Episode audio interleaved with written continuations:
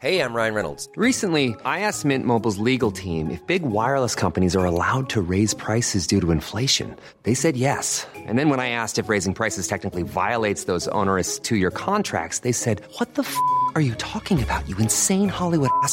So to recap, we're cutting the price of Mint Unlimited from $30 a month to just $15 a month. Give it a try at mintmobile.com slash switch. $45 upfront for three months plus taxes and fees. Promo for new customers for limited time. Unlimited more than 40 gigabytes per month. Slows. Full terms at mintmobile.com. C'est News, 5h58, la matinale, c'est parti. Merci à tous d'être avec nous. C'est le grand jour pour les 12 millions d'élèves qui font leur rentrée aujourd'hui dans le pays. On sera en direct chez une famille nantaise et puis on va voir dans un instant les nouveautés de cette rentrée 2022. Le fiasco de l'expulsion de l'imam Iqiyoussen, il reste introuvable. Les dernières informations avec vous, Sandra Buisson, et avec Florian Tardif, on verra que ce fiasco ternit l'image de Gérald Darmanin. A tout de suite tous les deux. La remise carburant est passée ce matin de 18 à 30 centimes dans les stations-service, 20 centimes de remise supplémentaire dans les stations totales. On est en direct d'une station-service des Hauts-de-Seine avec Marie Conan. A tout de suite Marie. Les prix des réparations automobiles grimpent fortement à cause de l'augmentation des prix des pièces détachées et des prix des matières premières. On est allé dans un garage dans le Val-de-Marne.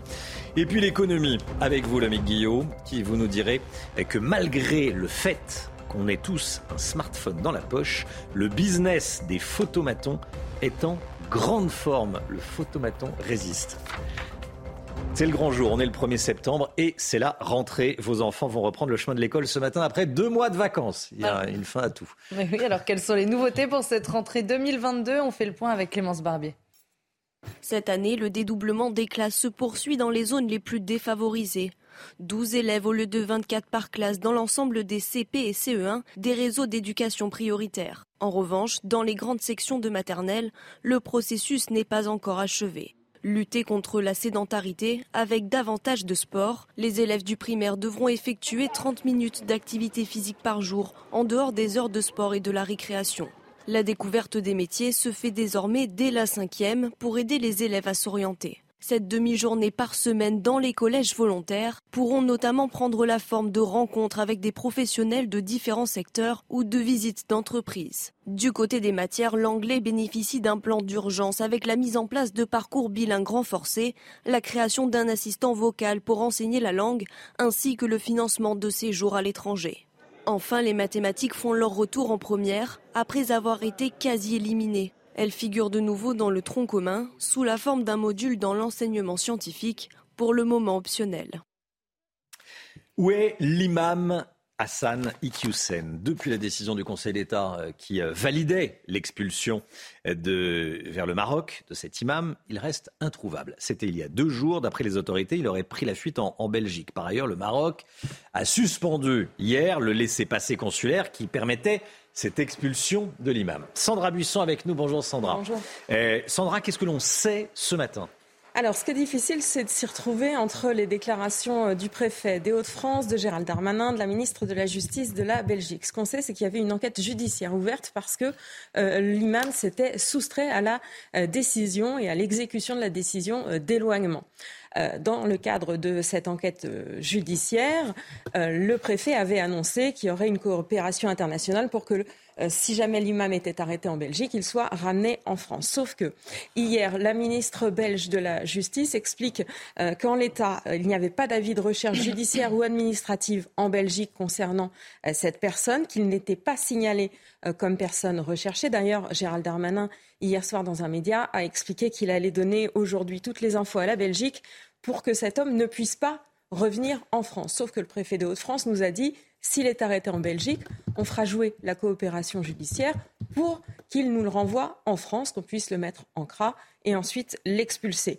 Euh, donc effectivement, il y a un petit euh, moment de flottement euh, ce, que, ce, qui est prévu concernant cet imam. Ce qui est sûr, c'est que s'il est en France ou s'il revient lui-même en France et qu'il est interpellé, puisque en France, il y a une fiche de recherche à son nom, il sera placé en centre de rétention administrative en vue d'une expulsion si jamais les discussions avec le Maroc aboutissent de nouveau, puisque vous savez que le Maroc a suspendu son laissez-passer consulaire qui permettait d'expulser l'imam. Sandra Buisson, merci beaucoup Sandra. Le prix du carburant en France, la remise à la pompe ce matin passe de 18 à 30 centimes d'euros par litre dans toutes les stations-service. On peut profiter de ce coup de pouce pendant deux mois, Chana. Hein. tous les carburants sont concernés et tous les clients peuvent en bénéficier sans justificatif. Le 1er novembre, la remise repassera à 10 centimes par litre avant de totalement disparaître le 1er janvier.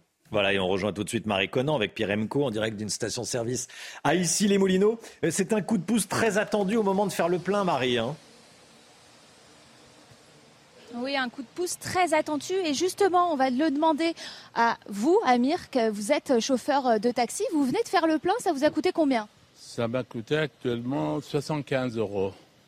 Donc sur un plat à peu près, vous économisez combien? Je vous ai laissé faire le calcul. Normalement, il, y a, un mois, je payais 105 euh, euros, 110 euros, ce qui me fait 30 euros de, de moins. Et le fait que je fais un plan tous les trois jours, donc ça fait 10 euros par jour. Et si je travaille 25 jours par mois, ça me fait 250 euros par mois. Donc euh, en tout 3 000 euros par an de, de moins de dépenses. Donc c'est un, gros coup de pouce pour vous. C'est suffisant selon vous? C'est suffisant, mais c'était mieux avant. Mais c'est suffisant euh, par rapport à ce qui se passe actuellement dans le monde entier. Bien sûr, c'est suffisant. Merci, merci beaucoup, monsieur. Donc c'est un coup de pouce non négligeable pour les automobilistes, encore plus pour les gros rouleurs comme Amir ou les propriétaires de SUV. Et euh, vous le disiez, hein, selon les enseignes, les économies sont plus importantes. Total euh, fera une remise à partir d'aujourd'hui de 20 centimes euh, par litre, donc 20 centimes plus 30 centimes la remise du gouvernement. Ça fait 50 centimes pour les stations Total. Merci beaucoup, Marie Conan. On va vous retrouver tout au long de la, matinale. Voilà, bonne journée également à, Amir et merci à lui d'avoir répondu vos questions, Marie. Merci beaucoup. Sans bouclier tarifaire, le prix de l'énergie doublerait en 2023. S'il n'y avait pas le bouclier, les prix de l'énergie doubleraient l'année prochaine. C'est ce que dit le ministre de l'économie, Bruno Le Maire, ce matin euh, chez nos confrères des échos. Cela représenterait, sans ce bouclier, 120 euros de plus par mois et par ménage, et par ménage en moyenne. Il y aura bien une hausse des prix au début de l'année prochaine, selon le ministre de l'économie, mais elle sera contenue et raisonnable. La colère des motards parisiens. À partir d'aujourd'hui, le stationnement des deux roues va devenir payant dans les rues de la capitale. Et c'est pas anecdotique, hein. ça, va coûter cher, Chana. Hein. Ah bah oui, il faudra compter 2 euros l'heure de stationnement et 13 euros les 4 heures. La Fédération française des motards en colère appelle à, se, à manifester ce samedi devant l'hôtel de ville de Paris. Thibaut Marcheteau, Olivier Gangloff et Solène Boulan. Dans les rues de Paris, ces nouveaux marquages au sol ne font pas l'unanimité chez les usagers. Je viens de stationner mon véhicule et euh, là j'ai appris du coup que le stationnement était payant. Moi je trouve ça complètement injuste. Déjà en deux roues on peut plus circuler à Paris, c'est devenu impossible. Même en deux roues on galère. Il n'y a que les vélos, entre les vélos et les trottinettes, déjà qu'ils appliquent les lois au niveau des vélos et des trottinettes et qu'ils arrêtent d'emmerder un peu les deux roues qui payent tout. Pour stationner dans les rues de la capitale divisées en deux zones, il vous faudra désormais débourser 3 euros pour une heure de stationnement et 19,50 euros pour 4 heures. Dans la seconde zone située entre le 12e et le 20e, les prix sont légèrement plus faibles, 2 euros l'heure, 13 euros les 4 heures. Un coût bien trop élevé selon le représentant de cette fédération de motards. Les gens qui viennent de 40 ou 50 km de banlieue pour venir travailler dans Paris, eh bien pour eux, ils vont être pénalisés. Ça va leur coûter assez cher. Hein. nous, on a évalué à environ 2500 euh, à 3000 euros par an. On trouve que c'est une mesure qui est totalement discriminatoire. De son côté, la ville réaffirme ses ambitions écologiques. Aujourd'hui, nous avons besoin dans une ville euh, comme Paris euh, d'accélérer et d'accélérer vers des mobilités qui sont plus vertueuses. Nous voulons et nous l'assumons inciter à aller, par exemple, vers des scooters ou des motos électriques ou vers, quand c'est possible, le vélo ou bien sûr, évidemment, vers les transports en commun. Les résidents pourront quant à eux bénéficier d'un tarif préférentiel un forfait fixé à 22,50 euros par an, puis 75 centimes par jour de stationnement. Cette information de ces dernières heures, le refus d'obtempérer dans le Nord, où un homme de 23 ans a été tué euh, par balle. Le policier qui a tiré a été mis en examen pour fait de violence ayant entraîné la mort sans intention de la donner. Il a été laissé en liberté. Il dit assumer son geste, convaincu qu'il n'avait pas d'autres options. Euh, mardi dans la nuit, un équipage de police a voulu contrôler un véhicule, mais le conducteur a pris la fuite. Le policier s'est accroché à la portière pour sortir l'individu de la voiture. C'est là qu'il a fait usage de son arme. Après la grande démission, place à la démission silencieuse. Ce phénomène devenu viral sur les réseaux sociaux consiste à ne faire que le strict minimum au travail. Fini les heures supplémentaires, fini les mails euh, auxquels on répond en dehors du travail. C'est un phénomène qui, euh, qui euh, touche plus particulièrement les plus jeunes des salariés. Et les employés font leurs 35 heures et tout ce qui est inscrit sur leur contrat, par conséquent, aucun risque de licenciement. Mathieu Rio, Régine Delfour et Jean-Laurent Costantini. Le quiet quitting ou démission silencieuse, cette nouvelle tendance sur TikTok conseille de travailler le strict minimum dans son entreprise. Mais c'est tellement triste de devoir rester tard. L'objectif Privilégier son bien-être, accomplir son travail sans en faire plus. Alors pas question d'accepter les heures supplémentaires ou de répondre aux emails en dehors de ses heures de travail. À la défense, cette vision est partagée par de jeunes employés. Moi, de toute façon, moi, quand je finis mon travail, je pars. Pourquoi je vais rester dans le bureau? Vous n'allez pas en faire plus Non. Après la crise du Covid, on a remis en cause euh, notre travail, ce qu'on faisait euh, quotidiennement et, ces tâches qu'on trouve beaucoup plus euh, lassantes qu'avant et monotones. Une conséquence directe de la pandémie et de la percée du télétravail, selon cet expert. Ces employés, ces cadres qui n'avaient plus finalement de, de sphère intime et privée, eh bien, ils réagissent aujourd'hui et ils disent terminé, je fais le minimum. C'est aussi une remise en cause du modèle du monde du travail par la génération Z. Ça veut dire qu'il faut restaurer la valeur travail chez les jeunes générations. Et ça, c'est compliqué parce que, encore une fois, euh, on est dans un monde avec des perspectives qui ne sont pas forcément très glorieuses. Tous les phénomènes de dérèglement climatique, euh, la guerre, etc. Enfin, tout ça est assez anxiogène et ne donne pas forcément euh, aux jeunes l'envie de se projeter dans le lointain. Et donc on est dans, une, dans un phénomène de, je dirais, de recherche de plaisir immédiat. Un phénomène amplifié par la conjoncture économique. Voilà, et on sera avec une DRH à 6h45 pour aller un petit peu plus loin. C'est comprendre, voir euh, comment relancer la, motivation des, moins démotivés, des moins motivés en cette rentrée. Catherine Deneuve, invitée d'honneur de la Mostra de Venise, 79e édition du plus ancien festival de, de cinéma, qui s'est ouverte hier soir. Et la star française a reçu un Lion d'Or d'honneur pour l'ensemble de sa carrière. Le Lion d'Or sera quant à lui décerné le 10 septembre à l'un des 23 longs métrages en course. Voilà Catherine Deneuve qui fait également la une de nos confrères de Paris Match cette semaine. Voilà, triomphe et mystère sur un beau bateau. Voilà, Catherine Deneuve qui salue ses, ses, fans. Le sport tout de suite. Encore une victoire pour Serena Williams. C'est toujours pas l'heure de la retraite.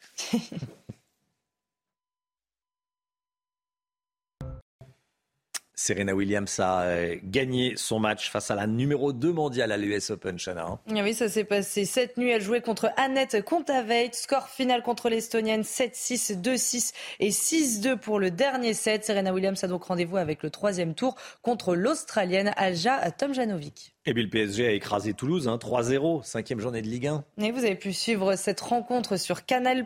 Après son match nul contre Monaco, le Paris Saint-Germain euh, reprend sa marche en avant grâce à ses buteurs Neymar et Kylian Mbappé. Écoutez la réaction de Christophe Galtier, c'est l'entraîneur du club parisien. C'est une victoire, euh, je, pense, logique, mais euh, à partir du moment où on a relâché un peu la pression, où on a fait un peu moins d'efforts, on a donné un peu d'espoir un peu d'espoir à Toulouse le gardien de Toulouse a fait un match euh, exceptionnel. Mais tant que l'écart n'est pas creusé, on n'est pas à l'abri euh, d'une situation. Euh, mais voilà, c'est le deuxième match de la semaine. Il était important de, réagir après la perte de points à domicile. C'est News, il est 6h12. Restez bien avec nous dans un instant. On ira dans un garage. Les prix des réparations automobiles explosent. Pourquoi? On va tout vous expliquer. Combien ça coûte Restez bien avec nous. Bon réveil à tous et bon courage si c'est la rentrée pour euh, vos enfants ce matin. À tout de suite. C'est News 6h15. Tout d'abord, le point info avec Chana Lousteau. On l'a appris cette nuit, l'enquête qui visait Richard Berry pour inceste a été classée sans suite hier par le parquet de Paris pour prescription. Cette enquête avait été ouverte le 25 janvier 2021 après les accusations de sa fille Colline Berry. Elle affirme avoir été victime d'agressions sexuelles et de viols par son père alors qu'elle était mineure. Les faits à 1984 et 1985. Richard Berry a toujours démenti ces accusations. La guerre en Ukraine, l'Agence internationale pour l'énergie atomique arrivera tout à l'heure à la centrale nucléaire de Zaporizhia. Le directeur de l'AIEA souhaite une présence permanente sur le site pour éviter une catastrophe nucléaire. Les 14 experts qui seront sur place ont reçu des garanties de sécurité de la part des autorités russes et ukrainiennes. Plus de 50 000 cas de variole du singe recensés dans le monde. Ce dernier chiffre a été publié hier soir. Cette flambée des cas concerne principalement l'Amérique du Nord et l'Europe. Au total, 16 personnes en sont mortes. Alors pour limiter la propagation, l'OMS recommande de maintenir des mesures de surveillance, de vaccination ciblée et d'identification des cas contacts. Où est l'imam Hassan Iqiyoussen depuis euh, la décision du Conseil d'État de valider l'expulsion souhaitée par la France de, cet imam vers le Maroc? Euh, Cet imam reste introuvable. C'était il y a deux jours, d'après les autorités, il aurait pris la fuite vers la Belgique. Par ailleurs, le Maroc a suspendu hier le, le laissez-passer consulaire. En gros, le, feu vert qui euh, faisait que le Maroc, le Maroc, acceptait le retour de, de cet imam. Le pays reproche à la France, donc le rabat, le pays, les autorités marocaines reprochent à la France de ne pas avoir consulté les autorités marocaines. D'abord, on écoute euh, Gérald Darmanin à propos de la fuite de l'imam. C'était hier soir sur France 5. Écoutez. On n'est pas une dictature. C'est-à-dire que moi, je suis mis à l'intérieur avec des préfets de la République et des policiers qui appliquent le droit. Le droit ne permet pas de mettre euh, dans des prisons en préventive avant que quelqu'un soit condamné. Vous l'avez dit, il n'avait jamais été condamné auparavant. Manifestement, toutes les, informations que nous avons euh, fait que M. Equissen est désormais hors de France. Nous avons pris des actes administratifs très importants pour l'empêcher de revenir. S'il devait revenir comme un fugitif, nous l'interpellerons. On le mettra en centre de rétention administratif et nous l'expulserons. Il est manifestement en Belgique. Je donnerai à la ministre de l'Intérieur belge les informations sur M. Equissen et il sera interdit de venir en France. Tant mieux. C'est une très bonne chose. Voilà la version donc du, du ministre de l'Intérieur. Euh, tout va bien, Madame la Marquise. L'imam, d'après les informations de la, de la police, du ministre, serait à l'étranger, donc euh, l'expulsion a eu lieu. C'est bon. Ouais. Mm. Ce qui est sûr, c'est ce qui était considéré comme une victoire personnelle pour Gérald Darmanin, vite viré à, à l'humiliation, sitôt que les journaux ont fait écho de la fuite de l'intéressé. Humiliation, le mot est peut-être fort, mais il est sûr qu'avec cette affaire, on l'a bien compris, Gérald Darmanin perd en crédibilité, d'autant plus qu'il a fait de la lutte contre l'islamisme l'une de ses priorités depuis son arrivée place Beauvau, mais plus qu'un échec personnel pour Gérald Darmanin, ce qui s'est passé finalement a mis en lumière, ou en tout cas euh, euh, a mis en lumière les limites, ou en tout cas les insuffisances de notre arsenal législatif permettant de lutter euh, contre l'islamisme et pourtant renforcé lors du quinquennat précédent, tant d'énergie déployée, de procédures finalement effectuées, pourrait-on dire, pour se rendre compte que L'intéressé qu'on souhaitait expulser a décidé par lui-même de quitter le territoire français. C'est bien qu'aujourd'hui, le ministre de l'Intérieur ne peut espérer qu'une chose, une interpellation rapide d'Hassani Hussein euh, par les autorités belges, ce qui permettrait d'éviter un fiasco total pour le ministre de l'Intérieur. Merci beaucoup Florian. Les tarifs des garagistes, on en parle ce matin, les tarifs s'envolent. En un an, le prix des réparations ou de l'entretien d'un véhicule a grimpé de 10%. C'est près de deux fois l'inflation. Le prix d'une révision, par exemple, a augmenté de 9 euros. Alors cela s'explique par des pénuries, mais aussi par la hausse du prix des matières premières. Reportage de Quentin Gribel et Olivier Gangloff. À la pompe à essence ou chez le garagiste, détenir une voiture fait décidément mal au porte-monnaie des Français. En un an, les tarifs des réparations ont augmenté en moyenne de 10%. Deux raisons principales. La première, c'est la hausse des matières premières hein, sur l'ensemble des produits. Et puis la deuxième, évidemment, c'est le transport, alors que ce soit le prix du carburant ou effectivement les containers qui ont largement augmenté ces derniers temps. Conséquence, plus 16% pour le prix de l'huile, plus 12% pour les pièces moteurs ou encore près de 9% pour les fournitures liées au freinage. Le coût des pneumatiques, lui, grimpe de 2 à 12% en fonction des marques et ces valeurs changent d'un mois à l'autre, du jamais vu pour ce grossiste. Et il y a une autre chose aussi qui nous a été annoncée, qui n'est jamais arrivée dans notre métier, alors que moi ça fait plus de 20 ans que je suis dans le métier, c'est que maintenant on sera facturé au prix de la livraison et non plus au prix le jour de la commande. Donc ce qui est évidemment très difficile à gérer pour une entreprise comme la nôtre qui a plus de 280 000 références stockées avec une multitude de fournisseurs. Face à ces pénuries et ces prix toujours plus hauts, Les garagistes sont dans l'obligation de soumettre des alternatives. Depuis 2017, ils doivent proposer des pièces de seconde main dans leur devis. Voilà, tout, tout, augmente, hein, notamment les tarifs chez les garagistes. Tiens, les Californiens, je voulais qu'on en parle. Bon, euh, les Californiens sont priés de ne pas recharger leurs voitures électriques à certains horaires. L'objectif, c'est de ne pas surcharger le réseau électrique mis sous tension par la très très forte chaleur qui sévit actuellement euh, dans l'Ouest américain. Hein. Et les consommateurs doivent donc réduire leur utilisation d'énergie entre 16h et 21h. La semaine dernière, je rappelle que l'État avait annoncé bannir la vente de voitures neuves à essence à partir de 2035. Ça va commencer à devenir compliqué. Hein, on demande aux gens de rouler à l'électrique. Mais par contre, on n'a pas rechargé entre, euh, entre 16h et, 21h. Voilà, ça, donc entre 16h et 21h, Alors, si vous êtes un agenda, un calendrier. ça, va, ça va devenir difficile. Voilà. Allez, il est 6h20. Bon réveil à tous. Merci beaucoup d'être avec nous. Dans un instant, on va parler de la photomaton. On connaît tous hein, la photomaton. Euh, on en fait beaucoup à, la rentrée, notamment quand on refait ses papiers, mais quand on, fait sa, carte de sport, sa carte de tout ça. Bon, les papiers officiels. Et, eh bien, la photomaton, le business de la photomaton. Euh, est en très grande forme. On va voir ça avec Lomic Guillot euh, dans un instant. Voilà, le smartphone n'a pas tué la cabine photomaton. À tout de suite. Rendez-vous avec Pascal Pro dans l'heure des pros. L'économie avec vous, Lomi Guillot. Avec nos téléphones, on a tous désormais un, appareil photo dans la poche et pourtant le succès des cabines photomatons ne se dément pas. Expliquez-nous ça, Lomi. Oui, en effet, Romain, comme à chaque rentrée, ça va être le, rush, hein, la course dans les cabines photomatons. Il va falloir refaire des photos pour les carnets de correspondance des enfants qui rentrent ce matin, euh, pour euh, les cartes d'étudiants, pour euh, les, licences de sport, de, judo ou, de foot. Bref, ces fameuses cabines dont le nom est pratiquement devenu un, nom commun réalisent mm. encore chaque année 12 millions de photos d'identité en France avec un pic à la rentrée. Ces cabines qu'on trouve dans les gares, euh, les centres commerciaux, certaines administrations permettent depuis 1936 de prendre finalement des selfies de façon euh, automatique cachées derrière un rideau. Des photos d'identité qui sont agréées pour tous les documents officiels. C'est ce qui fait la force hein, de, Photomaton. Depuis 2011, ces cabines ont été euh, modernisées avec un tabouret designé par Philippe Stark et elles sont surtout désormais connectées afin d'envoyer les photos directement sous forme numérique et, sécurisée pour tous les documents officiels et les pièces d'identité.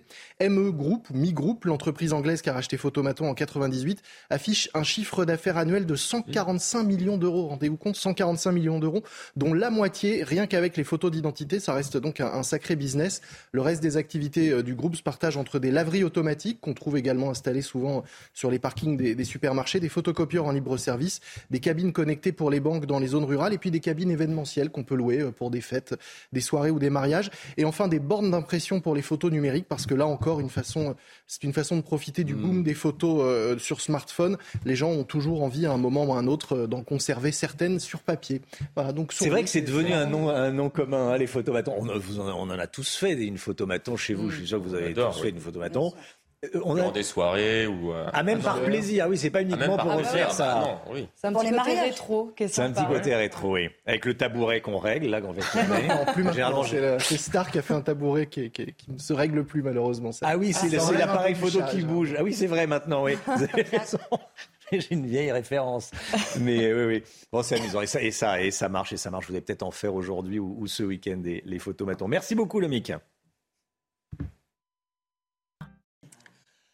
Le temps, le temps tout de suite. Et on commence avec la météo des plages.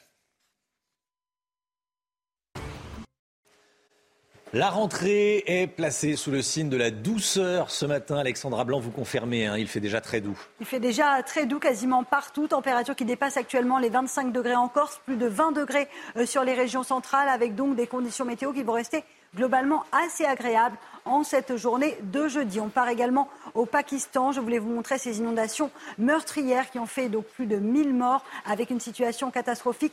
Les pires inondations de l'histoire euh, du Pakistan avec donc actuellement plus de 50 millions de déplacés. La France qui va donc affréter un avion pour leur venir en aide. Allez, retour en France avec des conditions météo relativement agréables aujourd'hui, excepté si vous êtes sur les régions euh, de l'Ouest avec donc toujours un temps assez instable, vous le voyez, entre la Vendée et la Pointe Bretonne. Parapluie indispensable ce matin pour amener des petits bouts de chou à l'école entre la Bretagne et les Pays de la Loire. On retrouve également un temps bien nuageux à Biarritz ou encore à Bordeaux. Et puis partout ailleurs, de bonnes conditions du soleil avec un petit peu d'instabilité du côté de la Corse dans l'après-midi avec toujours ces orages qui vont redescendre un petit peu plus en direction des Charentes. On va retrouver également quelques coups de tonnerre au pied des Pyrénées, mais partout ailleurs du soleil sur le nord ou encore entre le bassin parisien et les régions méridionales. Côté température, grande douceur euh, ce matin, je vous le disais, 17 à Paris, 22 degrés euh, pour euh, Perpignan. Et puis dans l'après-midi, ces températures estivales hein, qui ne ressemblent pas à des températures de rentrée. On est toujours au-dessus des normales, 29 degrés à Paris, 31 degrés à Toulouse, 30 degrés en moyenne à Bordeaux, 29 degrés à Grenoble et 33 degrés sous le soleil marseillais. Suite du programme, perturbation orageuse qui va balayer l'ensemble des régions de France pour la journée de demain. On aura des orages. Et puis samedi, petit épisode méditerranéen sur la côte d'Azur. Situation à surveiller. C'est News, il est 6h29. Bienvenue à tous et merci d'être avec nous à la une ce matin. Le prix de l'essence, la remise carburant est passé ce matin de 18 à 30 centimes dans les stations-service. 20 centimes de remise supplémentaire dans les stations totales. On est en direct d'une station-service avec Marie Conan. On va retrouver dans quelques instants. Les conducteurs de deux roues doivent passer à la caisse à partir de ce matin dans la capitale. Il va falloir payer le stationnement. On vous a demandé ce que vous en pensiez. Le fiasco de l'expulsion de l'imam Iqiyoussen, il reste introuvable. On verra avec Florian Tardif que ce fiasco ternit l'image de Gérald Darmanin le département de l'Essonne candidat pour tester le nouveau dispositif du RSA. Pas de RSA sans des heures de formation pour les bénéficiaires afin de les aider à reprendre le chemin du travail. Reportage dans un instant. Et puis, est-ce que vous connaissez le phénomène du quiet quitting? C'est une des innombrables conséquences de la crise du Covid, une démotivation de certains salariés, notamment les jeunes. On sera avec une spécialiste dans un instant. Le prix du carburant en France, on va commencer déjà par regarder la nouvelle règle pour la remise qui est, dont, dont, bénéficient les automobilistes. Regardez, la remise à la pompe, elle passe ce matin de 18 à 30 centimes par litre dans toutes les stations-service, Chana. Hein. oui, vous pouvez profiter de ce coup de pouce du gouvernement pendant deux mois. Le 1er novembre, la remise passera à 10 centimes par litre avant de totalement euh, disparaître le 1er janvier. Voilà, et on retrouvera Marie Conan dans un instant dans une station-service à ici les Moulineaux. La colère des motards parisiens. À partir d'aujourd'hui, le stationnement des deux roues devient payant dans les rues de la capitale. Et oui, il faudra compter 2 euros l'heure de stationnement, 13 euros les 4 heures. La Fédération française des motards en colère appelle à manifester ce samedi devant l'hôtel de ville de Paris. Et comme tous les matins, on vous consulte, on vous donne la parole dans la matinale. Ce matin, on vous pose cette question. Est-ce qu'il faut rendre le stationnement payant pour les deux roues? Écoutez vos réponses, c'est votre avis. Je pense que c'est équitable, il n'y a pas de raison que les deux roues ne payent pas alors que les voitures payent. Voilà, ça me semble logique. C'est normal qu'ils partagent le coût de. Enfin, qu'ils partagent. Ou qu'on ne paye pas nous aussi. Je ne vois pas pourquoi nous on payerait et que ne payerait pas. Donc c'est une justice. Malheureusement, on préférait payer ni les uns ni les autres. J'ai été motard pendant toute ma vie. Euh, faire payer les deux roues, euh, je trouve ça vraiment absurde. Que les deux roues payent le stationnement, bon, les véhicules le payent, pourquoi pas. Euh, en revanche, je crois avoir entendu le tarif proposé. Et là, pour le coup, comme pour les véhicules, je trouve que c'est excessif. Voilà, tout le monde doit payer. C'est en clair ce que disent les, gens qui sont plus des automobilistes que des conducteurs de, deux roues. Marie Conan dans une station-service à Versailles. Eh, Marie, ça y est, le coup de pouce euh, très attendu euh, est visible dans euh, les stations-service. C'est ce que vous avez pu constater dans cette station-service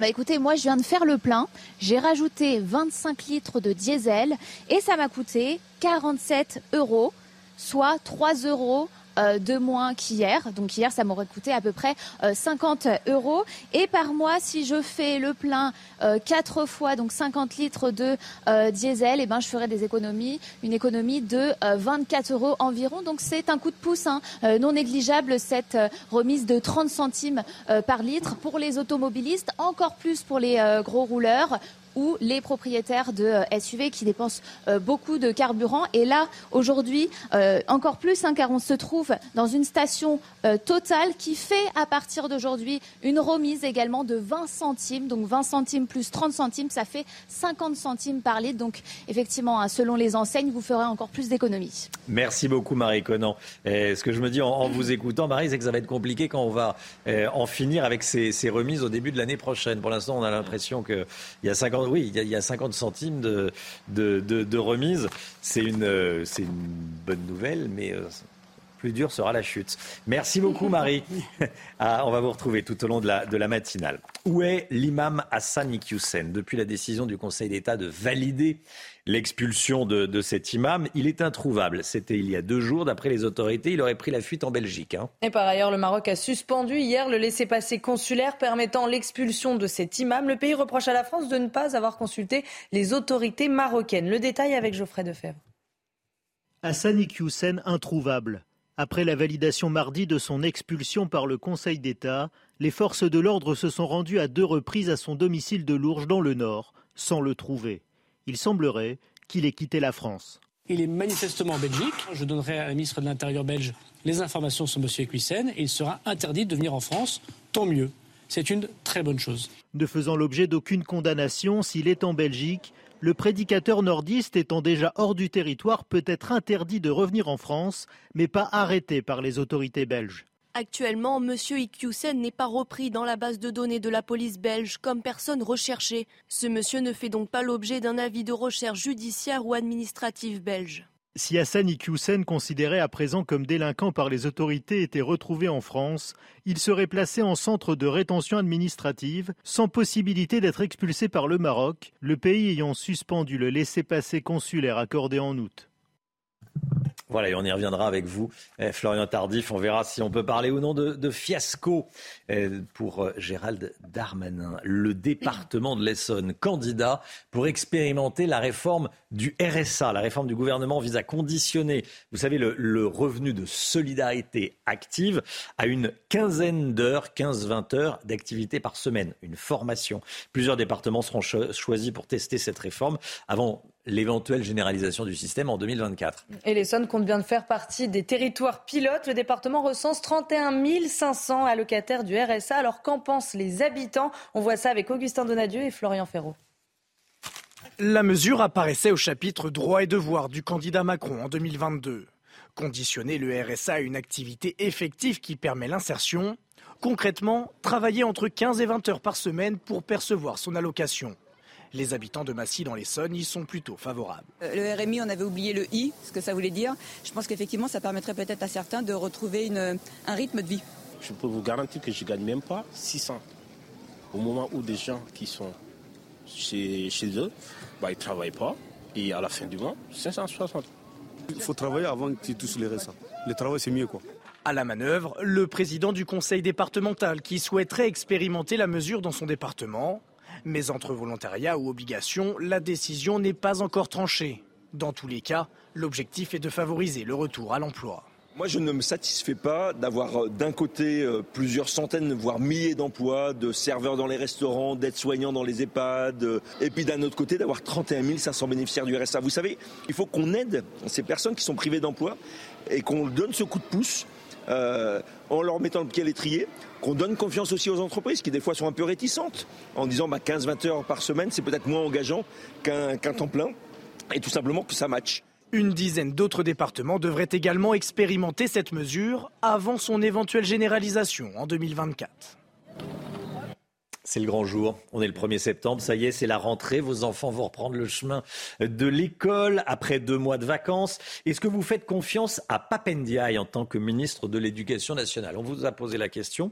C'est l'Institut CSA qui vous a posé la question. Vous êtes 62% à dire non, 38% à dire oui. Florian Tardif, c'est euh, peu, 38% de personnes qui ont confiance en le ministre. Oui, et dans le détail, seuls les sympathisants euh, du parti présidentiel font plutôt confiance au nouveau ministre de l'Éducation nationale. Alors comment expliquer cela? Je peux vous donner deux réponses. Selon moi, le premier, il est lié au contexte actuel, cette pénurie de professeurs que l'on connaît pour, pour cette rentrée et la gestion pour le moins erratique du ministre de l'Éducation nationale et de ses équipes, même s'il faut souligner qu'il hérite de la situation qu'a laissé son prédécesseur. Mais comment faire confiance finalement à un ministre qui, quelques jours avant la rentrée, devait gérer une pénurie de 4000 professeurs? Ça, c'est le premier élément de réponse. Le deuxième, il est lié à la dégradation, selon moi, progressive du niveau scolaire de nos enfants depuis plusieurs années. Les réformes engagées n'ont pas permis euh, d'inverser la tendance. On en parle régulièrement sur ce plateau. Et le ministre de l'Éducation nationale, depuis euh, son arrivée au ministère, n'a pas su montrer aux Français qu'il souhaitait engager justement de grandes réformes afin euh, de redresser le niveau des petits Français. Merci Florian. Et ce matin, Emmanuel Macron publie une vidéo sur TikTok à propos du harcèlement. Il s'adresse aux, élèves, le harcèlement à l'école et, et sur les réseaux sociaux. Regardez. Ils ont dit qu'ils allaient me violer. Grosse pute, tu es une sous-mère. On m'a dit que, j'étais moche, j'avais des dents, ta peau est sale, ton coiffeur est partout. Ces insultes, ces menaces, ces injures, trop d'entre vous les ont entendues à l'école, les subissent au quotidien. Et quand c'est terminé à l'école, ça repart dans les réseaux sociaux. Ces menaces, ces injures, ce qui vous rend la vie impossible, a un nom, c'est le harcèlement. Message du président de la République hein, qui s'est filmé lui-même, hein, visiblement. Hein, c'est avec un téléphone, parce que c'est la méthode. Euh, voilà, c'est sur TikTok.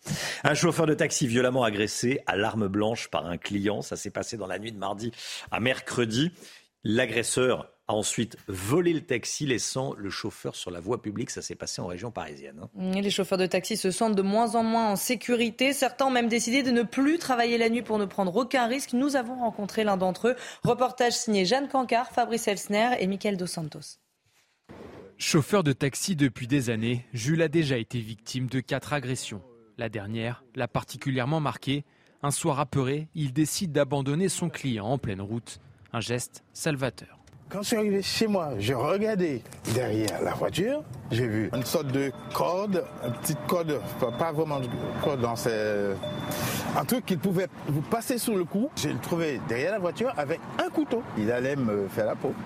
Avant cette course, Jules avait déjà été victime d'un vol traumatisant.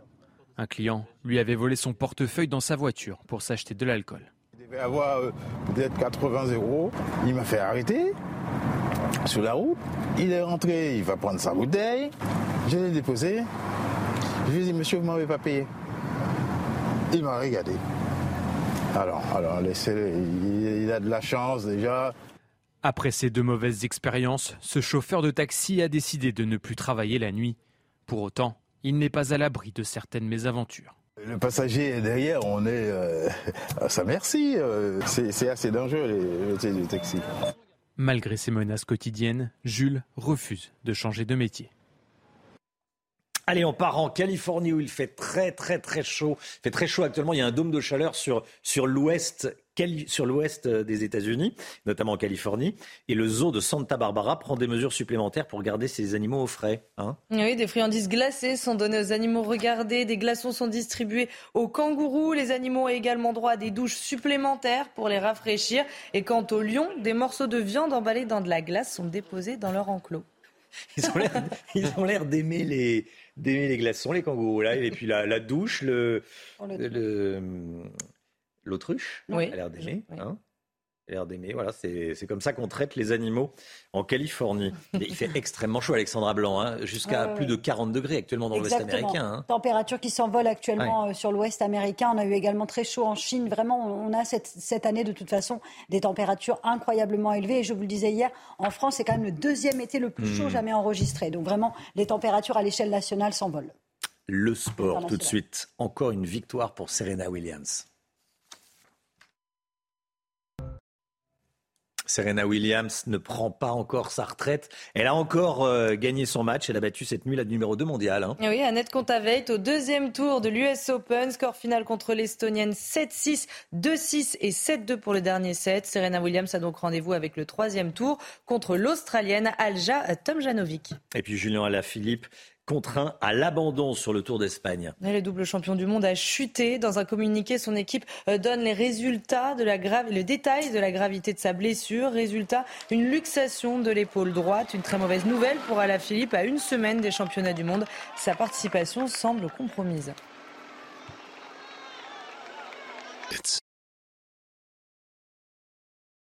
Le quart, 7h moins le quart, bienvenue à tous, merci d'être avec nous. Restez bien sur CNews. Tiens, dans un instant, on va parler d'un sujet qui, euh, j'espère, va vous intéresser. Nous, il nous intéresse, c'est la, la grande démission, le quiet quitting, la démission silencieuse. C'est allez, une baisse de motivation des salariés les plus jeunes. On sera avec une spécialiste des ressources humaines. A tout de suite. 6h45, bon réveil à tous, merci d'être avec nous, bon courage si vous faites la rentrée euh, ce matin, si vos enfants rentrent à l'école ce matin. Tout d'abord le point info, Chana Lousteau. Sans bouclier tarifaire, les prix de l'énergie doubleraient en 2023. Ce sont les mots de Bruno Le Maire ce matin chez nos confrères des Échos. Cela représenterait 120 euros de plus par mois et par ménage en moyenne. Il y aura bien une hausse des prix début de l'année prochaine selon le ministre de l'économie, mais elle sera contenue et raisonnable. Le rapport de l'ONU sur la région chinoise de Xinjiang évoque des crimes contre l'humanité à l'égard des Ouïghours. Le document a été publié cette nuit à Genève. Il fait état de preuves crédibles de torture et de violences sexuelles à l'égard de la communauté ouïghour. L'ONU appelle la communauté internationale à agir d'urgence. La Chine, elle, déplore un rapport basé sur de la désinformation et des mensonges fabriqués par les forces anti-chinoises. Catherine Deneuve, invitée d'honneur de la Mostra de Venise. La 79e édition du plus ancien festival du cinéma s'est ouverte hier soir. La star française a reçu un Lion d'Or d'honneur pour l'ensemble de sa carrière. Le Lion d'Or sera quant à lui décerné le 10 septembre à l'un des 23 longs métrages en course.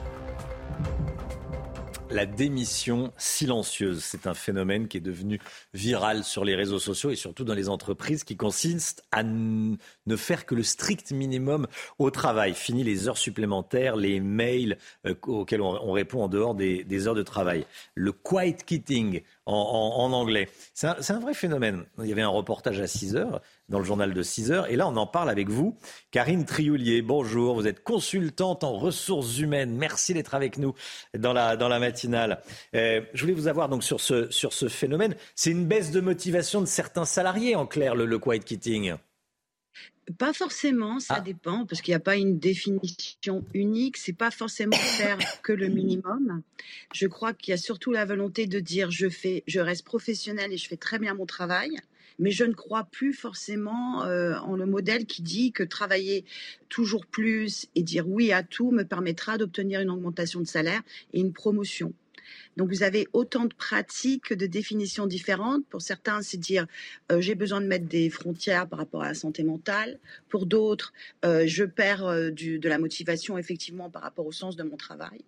Et pour d'autres, enfin, c'est j'ai envie d'évoluer, je n'évolue plus, mais je n'ai pas d'idée de ce que je pourrais faire d'autre. Donc je reste dans mon travail, je le fais bien, mais aujourd'hui mon pouvoir d'achat ne bouge pas. Donc il faut que je trouve une autre, une autre solution, pardon. Et aujourd'hui, je ne sais pas trop vers quoi aller. Hmm. D'où ça vient? D'où ça vient? Alors je pense que c'est dans la suite, c'est en résonance à la grande démission où là, vous aviez des gens très sûrs d'eux qui prenaient cette décision, mais qui avaient des envies assez claires d'une autre façon de vivre, d'une autre façon de travailler. Et là, ça touche une population qui souvent aime son travail, avait parfois des ambitions et euh, constate que son pouvoir d'achat diminue. Et donc à ce moment-là, la, la, parole s'est libérée un peu sur les réseaux sociaux, notamment avec la génération Z qui parle beaucoup de, de, son rapport au travail. Et ça a commencé à trouver des échos. Et donc certaines personnes se sont exprimées. Et puis il y a eu ce terme qui est apparu euh, petit à petit. Moi, j'ai vu des, des TikTok ou des vidéos en Australie, aux États-Unis. Puis maintenant, ça arrive aussi en Europe. Ouais. Ça concerne plutôt les eh bien non, moi je crois que c'est ça un petit peu le message, même si euh, euh, personne peut dire euh, aujourd'hui clairement qui ça concerne. J'ai l'impression que les jeunes l'expriment très clairement et que ça résonne dans les autres, sur les autres générations. Et les jeunes, je parle de la génération Z, qui a vu ses parents s'investir énormément au travail. Avec l'idée que plus ils travailleraient, plus ils auraient accès à des postes qui, dont, euh, qui, qui leur correspondent. Et là, cette génération-là doute un petit peu, donc l'exprime. Mais je crois que l'envie de d'aimer son travail et puis Mmh. d'être euh, satisfait euh, des résultats est toujours là. Ça, ça change pas. Oui, oui, oui. Vous parliez de la grande démission des, des gens qui, ont eu- qui, du jour au lendemain, ont, ont pris leur clic et leur claque et sont, euh, sont, sont, sont partis et, et ont démissionné. Certains le regrettent quelques mois après. Alors, il y avait aussi, alors regrette, certaines regrettent par rapport au marché qui a changé. Euh, il y a un moment, il y a eu un, comme un moment d'euphorie, on pouvait trouver autre chose, où on découvrait qu'on pouvait aussi avoir plusieurs euh, postes en même temps, plusieurs jobs, plusieurs modalités de travail, et le, le marché était un peu différent. Aujourd'hui, il y a une récession aux États-Unis, donc certains le regrettent, mais en même temps, euh, le regrettent et, ont peur et retournent chercher un, emploi, mais en même temps, ça touche des populations très différentes, et euh, notamment euh, avec les licenciements et la, et la récession qui s'annonce aux US, vous avez la population des tech, des nouvelles technologies, qui apparemment était un peu protégée, qui aujourd'hui est touchée par ces licenciements, et qui va forcément aussi euh, engendrer des comportements ou des remises en question du rapport au travail, Hmm. je pense, euh, chez d'autres personnes. Merci beaucoup, Karine Triolier. Merci d'avoir été en direct avec nous ce matin dans la matinale CNews. Bonne journée à vous. Éric Dupont-Moretti va rencontrer des chefs d'entreprise aujourd'hui pour les inciter à employer des détenus. Des membres de l'administration pénitentiaire et des représentants des gardiens de prison seront également présents. Et pour cause de moins en moins de détenus ont une activité rémunérée durant leur incarcération, Chana. Oui, mais alors comment l'expliquer? Deux sénateurs se sont rendus hier à la prison de Fresnes pour faire un point sur la situation. Charles Baget et Michael Dos Santos. Le travail salarié se fait de plus en plus rare dans les prisons françaises. En 2021, seuls 31% des détenus avaient une activité rémunérée. Ils étaient presque deux fois plus nombreux 20 ans auparavant. Plusieurs facteurs sont à l'origine de cette baisse. L'offre euh, de travail n'a pas augmenté. Par contre, le nombre de détenus incarcérés, lui, a bien augmenté. Quand il y a plus de demandes que d'offres, eh c'est comme dehors, euh, on se retrouve avec du chômage. Une tendance qui risque de s'accentuer en cause la nouvelle réforme sur le travail en prison, entrée en vigueur en mai dernier. Avec le- la nouvelle rémunération viennent aussi euh, de nouveaux droits qui sont plus proches du droit du travail euh, qui s'appliquent à vous et à moi. Ce qu'on appelait avant un simple contrat d'engagement va devenir un- quasiment un véritable contrat de travail maintenant. Environ 400 entreprises offrent un salaire aux détenus, un revenu qui varie entre 250 et 315 euros. Une activité vitale au quotidien, mais aussi pour la réinsertion. C'est là cette perméabilité entre la société et le lieu carcéral. C'est pour ça qu'on a été visiter les ateliers, d'ailleurs, où ils travaillent. Vous voyez, ce, ce- ce rapport d'utilité sociale, que, que la prison ne soit pas une parenthèse fermée d'inutilité sociale. Voilà, parce qu'il faut partir du principe qu'ils vont revenir à l'extérieur et revenir dans la, dans- dans la- dans la société. En France, la moitié des détenus sont sans diplôme et sans emploi au moment de leur incarcération. CNews, 6h52. Restez bien avec nous dans un instant avec vous, Florian Tardif, édito politique, sur le fiasco autour de l'expulsion de l'imam Iqiyoussen. Fiasco pour Gérald Darmanin. A tout de suite.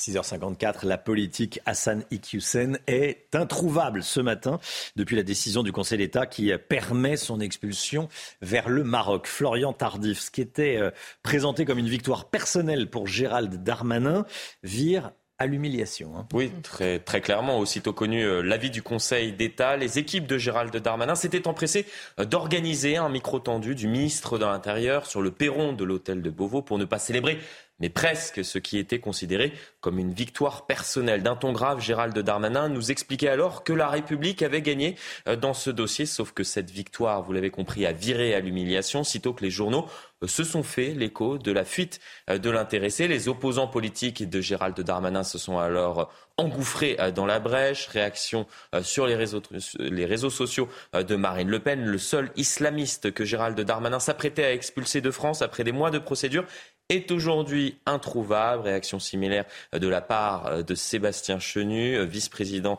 de l'Assemblée nationale. C'est humiliant de voir que l'imam Iqiyoussen est en fuite. Gérald Darmanin et le préfet du Nord, c'est Gerbert et Cruchot dans les gendarmes à Saint-Tropez. Notre État est totalement écroulé. Réponse de Gérald Darmanin chez nos confrères de France 5 à ces accusations. Écoutez. On n'est pas une dictature. C'est-à-dire que moi, je suis mis à l'intérieur avec des préfets de la République et des policiers qui appliquent le droit. Le droit ne permet pas de mettre euh, dans des prisons en préventive avant que quelqu'un soit condamné. Vous l'avez dit, il n'avait jamais été condamné auparavant. Manifestement, toutes les, informations que nous avons euh, fait que M. Equissen est désormais hors de France. Nous avons pris des actes administratifs très important pour l'empêcher de revenir. S'il devait revenir comme un fugitif, nous l'interpellerons, on le mettra en centre de rétention administratif et nous l'expulserons. Il est manifestement en Belgique. Je donnerai à la ministre de l'Intérieur belge les informations sur M. Equissen et il sera interdit de venir en France. Tant mieux. C'est une très bonne chose. Humiliation, le terme est peut-être un peu fort et je ne veux pas participer au jeu des oppositions, mais il est sûr qu'avec cette affaire, Gérald Darmanin perd très clairement en crédibilité, d'autant plus qu'il a fait de la lutte contre l'islamisme l'une de ses priorités, s'enorgueillant régulièrement d'avoir procédé à la fermeture de telles mosquées, à l'expulsion de tels imams ou encore à la dissolution de telles associations. Florian, plus qu'un échec pour euh, Gérald Darmanin, ça a montré l'insuffisance de notre arsenal législatif pour lutter contre l'islamisme? Oui, tout à fait, car euh, in fine, ce cas qui devrait démontrer l'efficacité euh, des outils adoptés lors du précédent quinquennat euh, pour lutter contre le séparatisme et l'islamisme a commencé par la loi confortant le respect des principes républicains adoptés, je le rappelle, en 2020, a souligné tout l'inverse, puisqu'il a mis en lumière, justement, ou en tout cas les insuffisances, les limites, ou en tout cas les insuffisances de cette loi permettant de lutter contre l'islamisme, tant d'énergie déployée, de procédures effectuées, euh, pourrait-on dire, pour se rendre compte que le principal intéressé euh, souhaitait, euh, et que Gérald Darmanin souhaitait expulser du territoire français, l'a fait par ses propres moyens, si bien qu'aujourd'hui le ministre de l'Intérieur ne peut espérer qu'une seule chose, l'interpellation rapide d'Hassan Iqiyoussen par les Belges afin d'éviter justement au fiasco total. Merci beaucoup Florian Tardif. Soyez là à 8h15. Laurence Ferrari recevra Vladimir Fedorovski. Vladimir Fedorovski, écrivain, ancien diplomate. Il sera question de Russie, bien sûr, et d'Ukraine. 6h57, le temps tout de suite, Alexandra Blanc.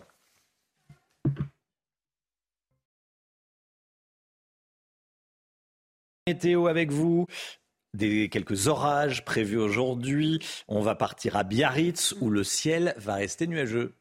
Oui, des conditions météo un petit peu plus maussades aujourd'hui dans le sud-ouest, notamment à Biarritz ou encore en allant euh, vers le Pays Basque avec un temps assez nuageux, assez brumeux. Hier, on a eu globalement de bonnes conditions dans le courant de l'après-midi, mais là, on va avoir vraiment un temps nuageux. Côté température, ça reste en revanche très estival. Alors ce matin, on retrouve un petit peu d'instabilité. Parapluie indispensable si vous êtes entre la Bretagne et euh, la Vendée ce matin avec localement euh, quelques orages. Un temps assez instable attendu, mais également quelques averses. Grisaille également le long de la Garonne, je vous le disais, mais partout ailleurs. Une belle journée qui vous attend avec du soleil sur le sud ou encore en allant euh, vers le nord-est. On retrouvera dans l'après-midi cette instabilité, des orages qui vont redescendre un petit peu plus sur les Charentes. Alors des orages bien localisés, hein, mais bon, tout de même un temps assez instable. On aura également de l'instabilité au pied des Pyrénées, puis partout ailleurs, de bonnes conditions, du soleil. Si vous êtes à Bordeaux ou encore en allant euh, vers Clermont-Ferrand et vers le nord du pays, un temps un petit peu plus instable sur la Corse ou encore les Alpes du Sud. Côté température, grande, grande douceur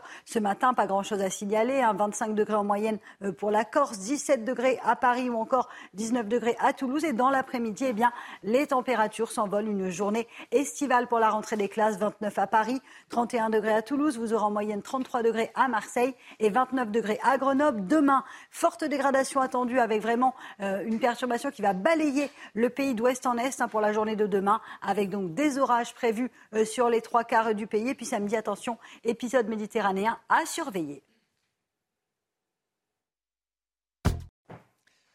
C'est News, il est 7h. Bienvenue à tous. Merci d'être avec nous. Bon courage si euh, c'est la rentrée dans euh, votre famille, chez vous. C'est le grand jour, en tout cas, pour 12 millions d'élèves du pays. On sera en direct chez une euh, famille nantaise avec Mickaël Chailloux et Nicolas Fillol. On en est au petit déjeuner, bien sûr. À tout de suite, Mickaël. Et puis on verra les nouveautés de cette rentrée 2022. Le fiasco de l'expulsion de l'imam Iqiyoussen, il reste introuvable. introuvable. Les dernières informations avec Sandra Buisson, service police-justice de CNews. A tout de suite, Sandra. La remise carburant, elle est passée ce matin de 18 à 30 centimes dans les stations-service. 20 centimes de remise supplémentaire dans les stations totales. On est en direct d'une station avec vous, Marie Conan. A tout de suite, Marie. À partir d'aujourd'hui, la conduite sans les mains est autorisée en France. On parle évidemment de voitures autonomes. On verra ça avec Pierre Chasseret. Et puis l'économie avec Lomic Guyot qui nous dira que malgré le fait qu'on ait tous un smartphone dans la poche, le business des photomatons est en grande forme. A tout de suite Lomic. Ça y est, c'est le grand jour, on est le 1er septembre. C'est la rentrée scolaire. Vos enfants vont reprendre le chemin de l'école ce matin après deux mois de vacances. Et justement, on rejoint tout de suite Michael Chaillou avec Nicolas Filleul en direct de Nantes. Michael, vous êtes avec un élève de CM1 qui prend son petit déjeuner. Et eh oui, il a tout prévu, euh, Gaël. Hein. Il, y a, le lait, il y a les céréales, il y a le jus d'orange pour faire le, plein d'énergie euh, pour cette rentrée. Bonjour Gaël. Euh, tu as quel âge? 9 ans. Il a 9 ans, tu rentres en CM1. Qu'est-ce que tu as envie aujourd'hui? Comment tu te sens déjà pour cette rentrée? Dans quel état d'esprit tu es? Bah bien. Ouais. Qu'est-ce que tu, qu'est-ce qui te fait le plus plaisir pour cette rentrée? Qu'est-ce que tu as envie le plus de faire? Retrouver mes copains et jouer sur la cour de récré. Est-ce que tu connais le maître qui va t'accueillir aujourd'hui? Oui. Comment il s'appelle? Bruno. Est-ce qu'il est sympa? Oui. Bon. Et euh, toi, cette année, euh, qu'est-ce que tu as envie de faire? Tu sais qu'il y aura des choses en plus. Par exemple, il y aura du sport en plus cette année. Est-ce que tu es au courant de ça? Dis-moi. Oui. Qu'est-ce que tu sais? Qu'est-ce qu'on t'a dit? Maman, elle t'a expliqué quoi? Hum. Tu sais qu'il y aura une demi-heure de sport de plus euh, chaque jour. Il y aura du sport en plus cette année. Tu le sais, ça? Non. Ouais, je te, je te l'annonce. C'est plutôt une bonne nouvelle ou pas? Qu'est-ce que tu en penses? C'est une bonne nouvelle. Pourquoi? Bah parce que j'ai envie de faire du sport et euh, cette année et et bah je pourrais passer plus de temps avec mes copains. Voilà, super. Bon ben voilà, donc Gaël il se prépare, hein. il va prendre son, son lait et ses céréales dans, dans quelques minutes, et puis ensuite on, va prendre euh, la route direction l'école qui est à environ un kilomètre d'ici. Il y a son papa et sa maman qui sont là, Monsieur Mamelou qui nous accueille euh, gentiment euh, ce matin. On va se rendre avec Gaël tout à l'heure dans son école. Merci beaucoup, Mickaël. Voilà, et Gaël va pouvoir prendre son, petit déjeuner tranquillement. merci beaucoup, Mickaël. Et merci à Gaël et à toute la famille de, de, nous accueillir ce matin. Voilà, et le président de la République est réveillé. Mais oui, tiens, il vient de tweeter. À vous qui reprenez le chemin de l'école, bonne rentrée. Voilà, on va suivre donc cette, euh, cette famille avec euh, Mickaël Chailloux. Et puis à 7h30, on sera euh, en direct de l'Hérault avec Jean-Luc Thomas. Où est l'imam Hassan Iqiyoussen C'est la question que se posent beaucoup de policiers. En ce moment, depuis la décision du Conseil d'État de valider son expulsion vers le Maroc, il est introuvable. C'était il y a deux jours. D'après les autorités, il aurait pris la fuite en Belgique. Par ailleurs, le Maroc a suspendu hier le laissez-passer consulaire qui permettait cette expulsion. Le Maroc qui reproche à la France de ne pas avoir consulté les autorités marocaines. Sandra Busson avec nous ce matin. Sandra, où en est-on ce matin? Que sait-on exactement? Alors, il y a une enquête judiciaire en France parce que l'imam s'est euh, soustrait à une euh, exécution d'une décision d'éloignement. Donc, il est recherché par les policiers français. Là où ça se complique, c'est en Belgique, puisque la porte-parole du ministère de la Justice de ce pays a indiqué hier qu'il n'y a pas là-bas d'avis de recherche judiciaire ou administratif concernant l'imam. Donc, il n'est pas là-bas signalé comme personne recherchée dans la base de données euh, des policiers belges. Autre interrogation, Gérald Darmanin a indiqué euh, hier dans un média qu'il donnerait aujourd'hui des informations à la Belgique pour que l'imam soit interdit de revenir en France. Mais alors, pourquoi le préfet des Hauts-de-France a-t-il expliqué que si l'imam était arrêté en Belgique, via la coopération judiciaire, la France demanderait à la Belgique de lui renvoyer? Est-ce que c'est toujours d'actualité? On n'a pas la réponse. Maintenant, dernier cas, s'il est arrêté en France, il sera placé en centre de rétention administrative le temps des discussions diplomatiques entre la France et le Maroc pour que le laisser-passer euh, consulaire soit de nouveau d'actualité. Sandra Buisson, merci Sandra. Ce sondage, le résultat de ce sondage CSA est pour CNews qu'on vous révèle ce matin dans la matinale. Écoutez bien, expulser l'imam Iqiyoussen, est-ce que c'est une bonne décision? Oui, vous dites oui à 93%, non à 7%.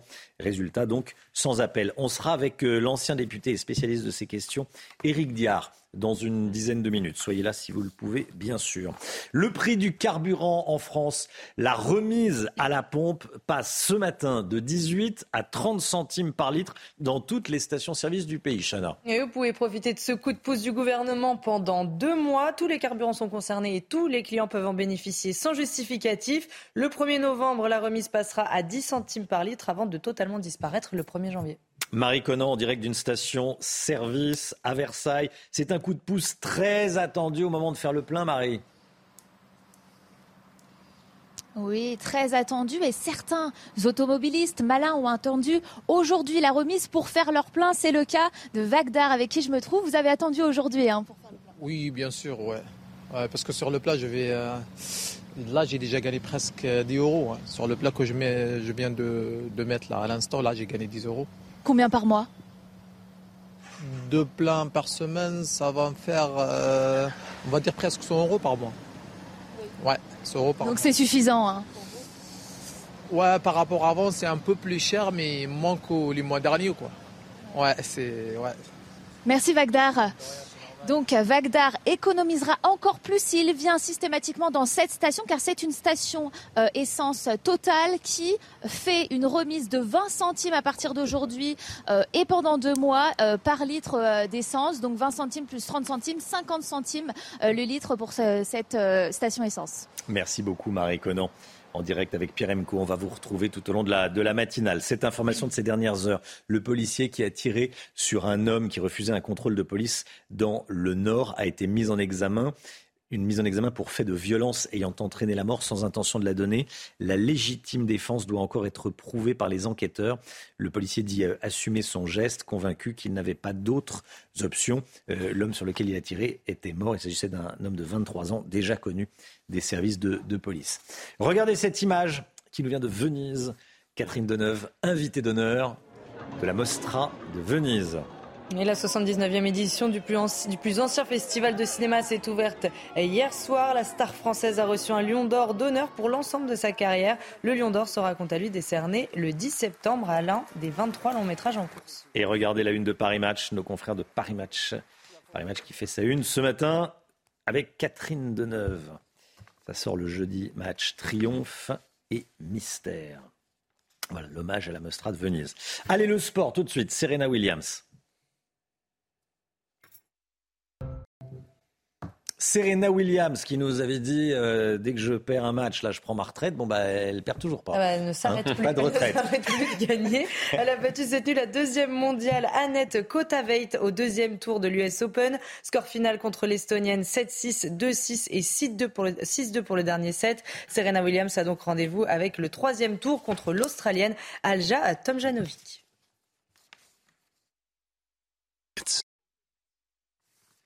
L'affaire, parce qu'il faut désormais l'appeler comme ça, l'affaire Hassan Iqiyoussen, qu'on n'arrive pas à expulser, qu'on pense, euh, on pense qu'il a fui euh, en Belgique, on n'en est euh, visiblement pas sûr. La Belgique qui dit nous, on l'expulse pas. si on le retrouve, on n'a reçu aucune consigne. On va en parler dans un instant avec Éric Diard. Il est ancien député, auteur du livre La radicalisation au cœur des services publics et spécialiste des questions d'islamisme. A tout de suite. C'est News, il est 7h12. Merci d'être avec nous. On est en direct avec Éric Diard. Bonjour Éric Diard, merci euh, d'être en direct avec nous sur, euh, sur CNews, ancien député. Et je le disais euh, juste avant la petite pub, auteur du livre La radicalisation au cœur des services publics. Je voulais qu'on revienne avec vous sur cette affaire Hassan Iqiyoussen, qui est désormais introuvable. Ça a été le feuilleton politico-judiciaire de tout l'été. Il y a eu une décision du Conseil d'État. Ça y est, et maintenant il, nous, il, il s'envole il s'est envolé, on ne sait pas où est-ce qu'il est. On ne sait pas précisément où est-ce qu'il est. Déjà, je voulais entendre votre commentaire euh, politique. Qu'est-ce que ça vous inspire, le fait qu'on n'arrive pas à lui mettre la main dessus? Mais ce qui m'inspire, c'est plutôt en amont, c'est-à-dire euh, le dossier, je pense, a été mal ficelé pour que le tribunal euh, ne valide pas l'expulsion de l'imam.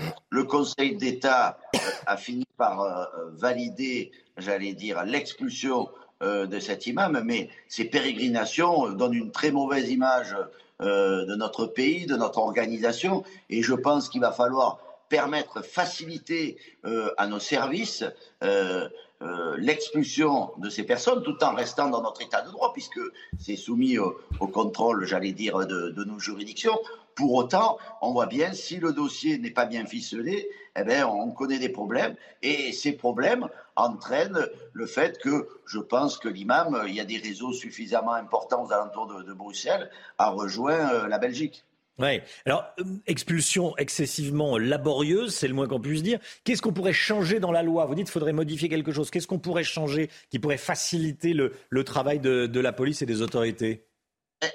Il faut faciliter pour qu'on puisse euh, que le, Conseil d'État. Déjà, il faut quand même bien monter le dossier. C'est-à-dire, quand vous voulez euh, expulser une personne, euh, il faut bien exprimer pourquoi elle prêche la haine, euh, l'antisémitisme? Donc, il faut être assez clair là-dessus. En plus, cette personne n'était pas à, son premier fait. Hmm. Et, deuxièmement, il faut toujours, en matière de radicalisation, c'est ce que on avait essayé de faire dans les différentes lois, faciliter j'allais dire, euh, faciliter l'expulsion, euh, euh, faciliter la détention, faciliter le classement dans certains fichiers de ces personnes, et donc donner, j'allais dire, des, billes, si vous me permettez, juridiques à nos services de police, à nos services de renseignement, afin d'éviter la censure des tribunaux.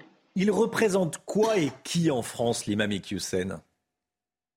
Ben, c'est un imam. Euh, ben, je, les frères musulmans, attention, chez les frères musulmans, il y a des frères musulmans euh, euh, qui respectent, j'allais dire, très bien notre pays. Lui, c'est un imam qui ne respecte pas la France, euh, qui prône l'antisémitisme et qui a donc euh, n'a rien à faire dans notre pays puisqu'il ne respecte pas les valeurs de notre République. Donc il ne faut pas tout mettre dans le même sac. Cependant, il, y a des imams, qu'ils soient frères musulmans euh, ou salafistes, qui ne respectent pas la France et qui n'ont rien à faire dans notre pays. Mmh. Parce qu'il a été soutenu quand même par certaines mosquées. Hein. Oui, mais euh, là, je veux dire, c'est à nos services de renseignement aussi de faire une enquête. Si certaines mosquées euh, le soutiennent, euh, ça veut dire que ces mosquées, excusez-moi, doivent être étroitement surveillées et contrôlées. Et ça veut dire qu'il y a, dans ces mosquées peut-être aussi, il y a des prêches qui ne sont pas toujours conformes avec les valeurs de la République. Donc, les renseignements doivent se pencher sur ces mosquées pour voir si à l'intérieur, il y a euh, des imams euh, qui prônent la haine. quand euh, des militants à Grenoble veulent imposer le, burkini dans les, dans les piscines, ça c'est un, un signe de l'emprise des frères musulmans? Oui, mais fait, c'est un signe de, de l'entrisme ou des frères musulmans ou, j'allais dire des, des salafistes, c'est clair. C'est-à-dire, Aujourd'hui, il y a des personnes qui portent un burkini, qui portent un voile par conviction euh, religieuse, et il y a des personnes euh, qui le portent parce qu'on leur demande. On leur demande de porter le burkini, on me demande euh, de porter le voile et de s'afficher dans la société, d'aller sur des plages, même des plages où on ne les voit pas habituellement. Ça, il y a cette volonté d'entrisme religieux qui est commandée par des imams ou d'autres personnes. Ça existe dans notre pays, malheureusement. Éric Diard, merci beaucoup d'avoir été en direct avec nous ce matin dans la matinale CNews. Bonne journée à vous. Il est 7h17, c'est l'heure du point info. Chanel Housteau. On l'a appris cette nuit, l'enquête qui visait Richard Berry pour inceste a été classée sans suite hier par le parquet de Paris pour prescription. Cette enquête avait été ouverte le 25 janvier 2021 après les accusations de sa fille Colline Berry. Elle affirme avoir été victime d'agressions sexuelles et de viols par son père alors qu'elle était mineure. Les faits remonteraient à 1984 et 1985. Richard Berry a toujours démenti ces accusations. La guerre en Ukraine et l'Agence internationale pour l'énergie atomique arrivera tout à l'heure à la centrale nucléaire de Zaporizhia. Le directeur de l'AIEA souhaite une présence permanente sur le site pour éviter une catastrophe nucléaire. Les 14 experts qui seront sur place ont reçu des garanties de sécurité de la part des autorités russes et ukrainiennes. Plus de 50 000 cas de variole du singe recensés dans le monde, chiffre publié cette nuit. Cette flambée des cas concerne principalement l'Amérique du Nord et l'Europe. Au total, 16 personnes en sont mortes. Alors pour limiter la propagation, l'OMS recommande de maintenir des mesures de surveillance, de vaccination ciblée et d'identification des cas contacts. Je voyais que le ministre Clément Beaune avait euh, communiqué sur le fait qu'il s'était fait vacciner contre la variole du, singe. Euh, les tarifs des garagistes s'envolent. En un an, le prix des réparations ou euh, de l'entretien d'un véhicule, les prix ont augmenté, ont grimpé de 10%, Chana. Hein. celui d'une révision, par exemple, a augmenté de 9 euros. Alors cela s'explique par des pénuries, mais aussi par la hausse du prix des matières premières. Reportage de Quentin Gribel et Olivier Gangloff. À la pompe à essence ou chez le garagiste, détenir une voiture fait décidément mal au porte-monnaie des Français. En un an, Les tarifs des réparations ont augmenté en moyenne de 10%. Deux raisons principales. La première, c'est la hausse des matières premières hein, sur l'ensemble des produits. Et puis la deuxième, évidemment, c'est le transport. Alors que ce soit le prix du carburant ou effectivement les containers qui ont largement augmenté ces derniers temps. Conséquence, plus 16% pour le prix de l'huile, plus 12% pour les pièces moteurs ou encore près de 9% pour les fournitures liées au freinage. Le coût des pneumatiques, lui, grimpe de 2 à 12% en fonction des marques et ces valeurs changent d'un mois à l'autre, du jamais vu pour ce grossiste.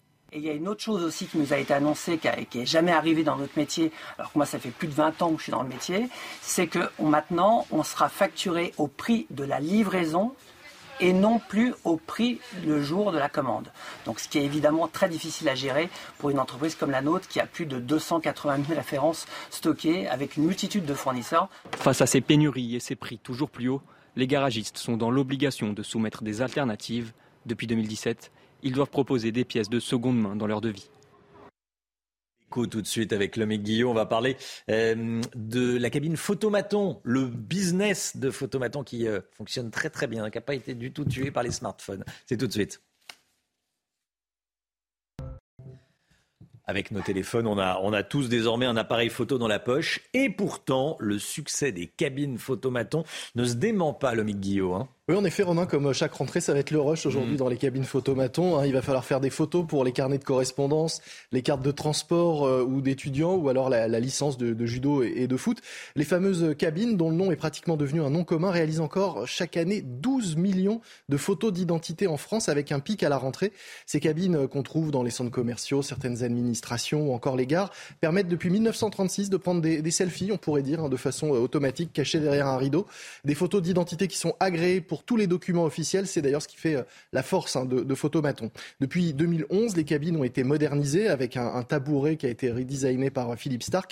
Et puis surtout, elles sont désormais connectées afin d'envoyer les photos sous forme numérique et sécurisée pour toutes les pièces d'identité et les documents euh, officiels. ME Group, c'est l'entreprise anglaise qui a racheté Photomaton en 98, affiche un chiffre d'affaires annuel de 145 millions d'euros, dont la moitié, hein, la moitié est encore réalisée avec les photos d'identité. Ça reste donc un, un bon business. Le reste des activités du groupe euh, se partagent entre des laveries automatiques qu'on trouve souvent installées sur les parkings des, supermarchés, des photocopieurs en libre service euh, ou encore des cabines événementielles qu'on peut louer pour euh, des mariages ou, des soirées. Et puis enfin des bornes d'impression pour les photos numériques. Là encore, c'est une façon de, profiter bah, du boom de la photo sur smartphone puisque les gens ont toujours envie à un moment ou à un autre d'avoir une photo sur papier.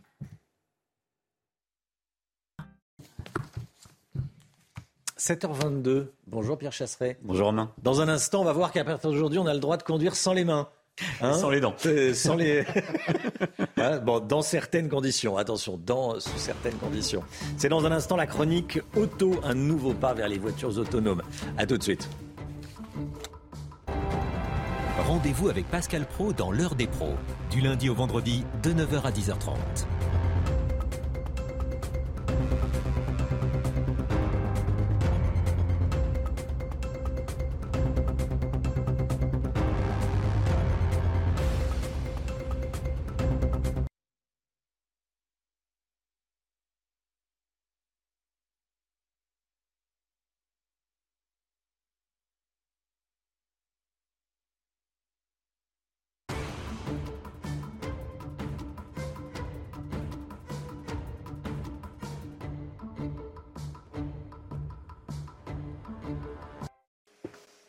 L'automobile avec vous, Pierre Chasseret. Nouveau pas vers les voitures autonomes à compter d'aujourd'hui. La conduite sans les mains, de fait, est autorisée en France. Est-ce que vous seriez prêt à monter, Romain, dans une voiture qui conduit toute seule?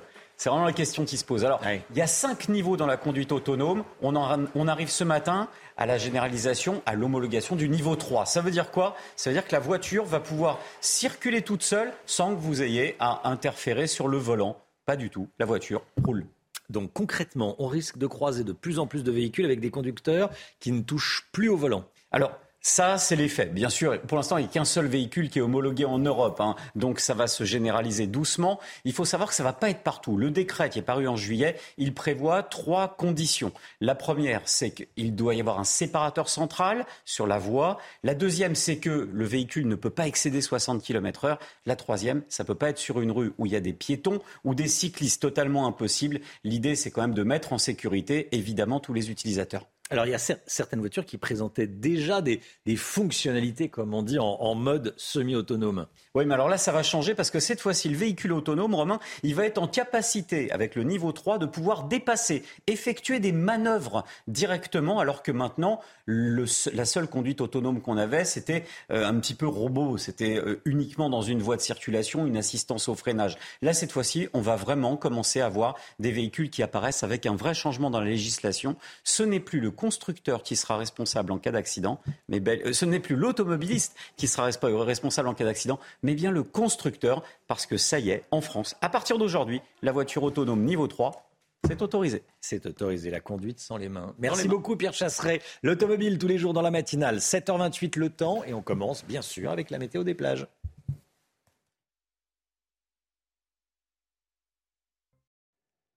La météo avec vous, Alexandra Blanc. Il va faire encore chaud aujourd'hui. Hein. Oui, des températures qui restent estivales et largement au-dessus des normales de saison, avec en prime des conditions météo plutôt anticycloniques. Le soleil sera là au rendez-vous, hein, notamment entre le bassin parisien et le golfe du Lion. En revanche, un temps assez nuageux est attendu dès ce matin dans le sud-ouest. Et puis on a toujours cette instabilité sur un bon quart nord-ouest, avec donc des orages, mais également des averses. Donc parapluie indispensable si vous amenez vos enfants à l'école, principalement entre la Bretagne et euh, la Vendée. Dans l'après-midi, ces orages s'enfoncent un petit peu plus au sud, en allant donc vers les Charente, avec toujours un temps assez instable. On retrouvera également quelques orages au pied des Pyrénées, puis un temps assez gris entre la Côte d'Azur et la Corse, partout ailleurs du soleil à Bordeaux, à Lyon ou encore en remontant euh, vers le nord, ainsi que du côté de Strasbourg. Les températures très douces ce matin, avec 17 degrés en moyenne à Paris, 19 degrés euh, pour Toulouse ou encore 22 degrés à Perpignan. Et dans l'après-midi, toujours ces fortes chaleurs qui se maintiennent, 33 degrés à Marseille, 31 degrés à Toulouse, 30 degrés à Bordeaux ou encore 29 degrés à Paris. Ces températures qui donc reste estivale pour un 1er septembre. Bonne rentrée à tous. Bienvenue à tous, merci d'être avec nous. Le journal de 7h30, tout de suite avec à la une, la remise carburant. La remise carburant qui est passée ce matin de 18 à 30 centimes d'euros dans les stations-service, 20 centimes de remise, supplémentaire dans les stations totales. On est en direct d'une station avec vous, Marie Conan. A tout de suite, Marie. Le fiasco de l'expulsion de l'imam Hussein, il reste introuvable. Les dernières informations avec Sandra Buisson. A tout de suite, Sandra. Le département de l'Essonne est candidat pour tester le nouveau dispositif du RSA. Le RSA, pas de RSA sans des heures de formation pour les, bénéficiaires afin de les aider à reprendre le chemin du travail. Reportage dans un instant. C'est le grand jour pour les 12 millions d'élèves du pays, c'est la rentrée. On sera en direct dans une euh, famille nantaise avec Michael Chaillot et Nicolas Filleul. Ça sera à 8h. Et puis dans un instant, on sera avec Jean-Luc Thomas et Richard Bantegny dans une école à Mont-Blanc dans l'Hérault. A tout de suite Jean-Luc.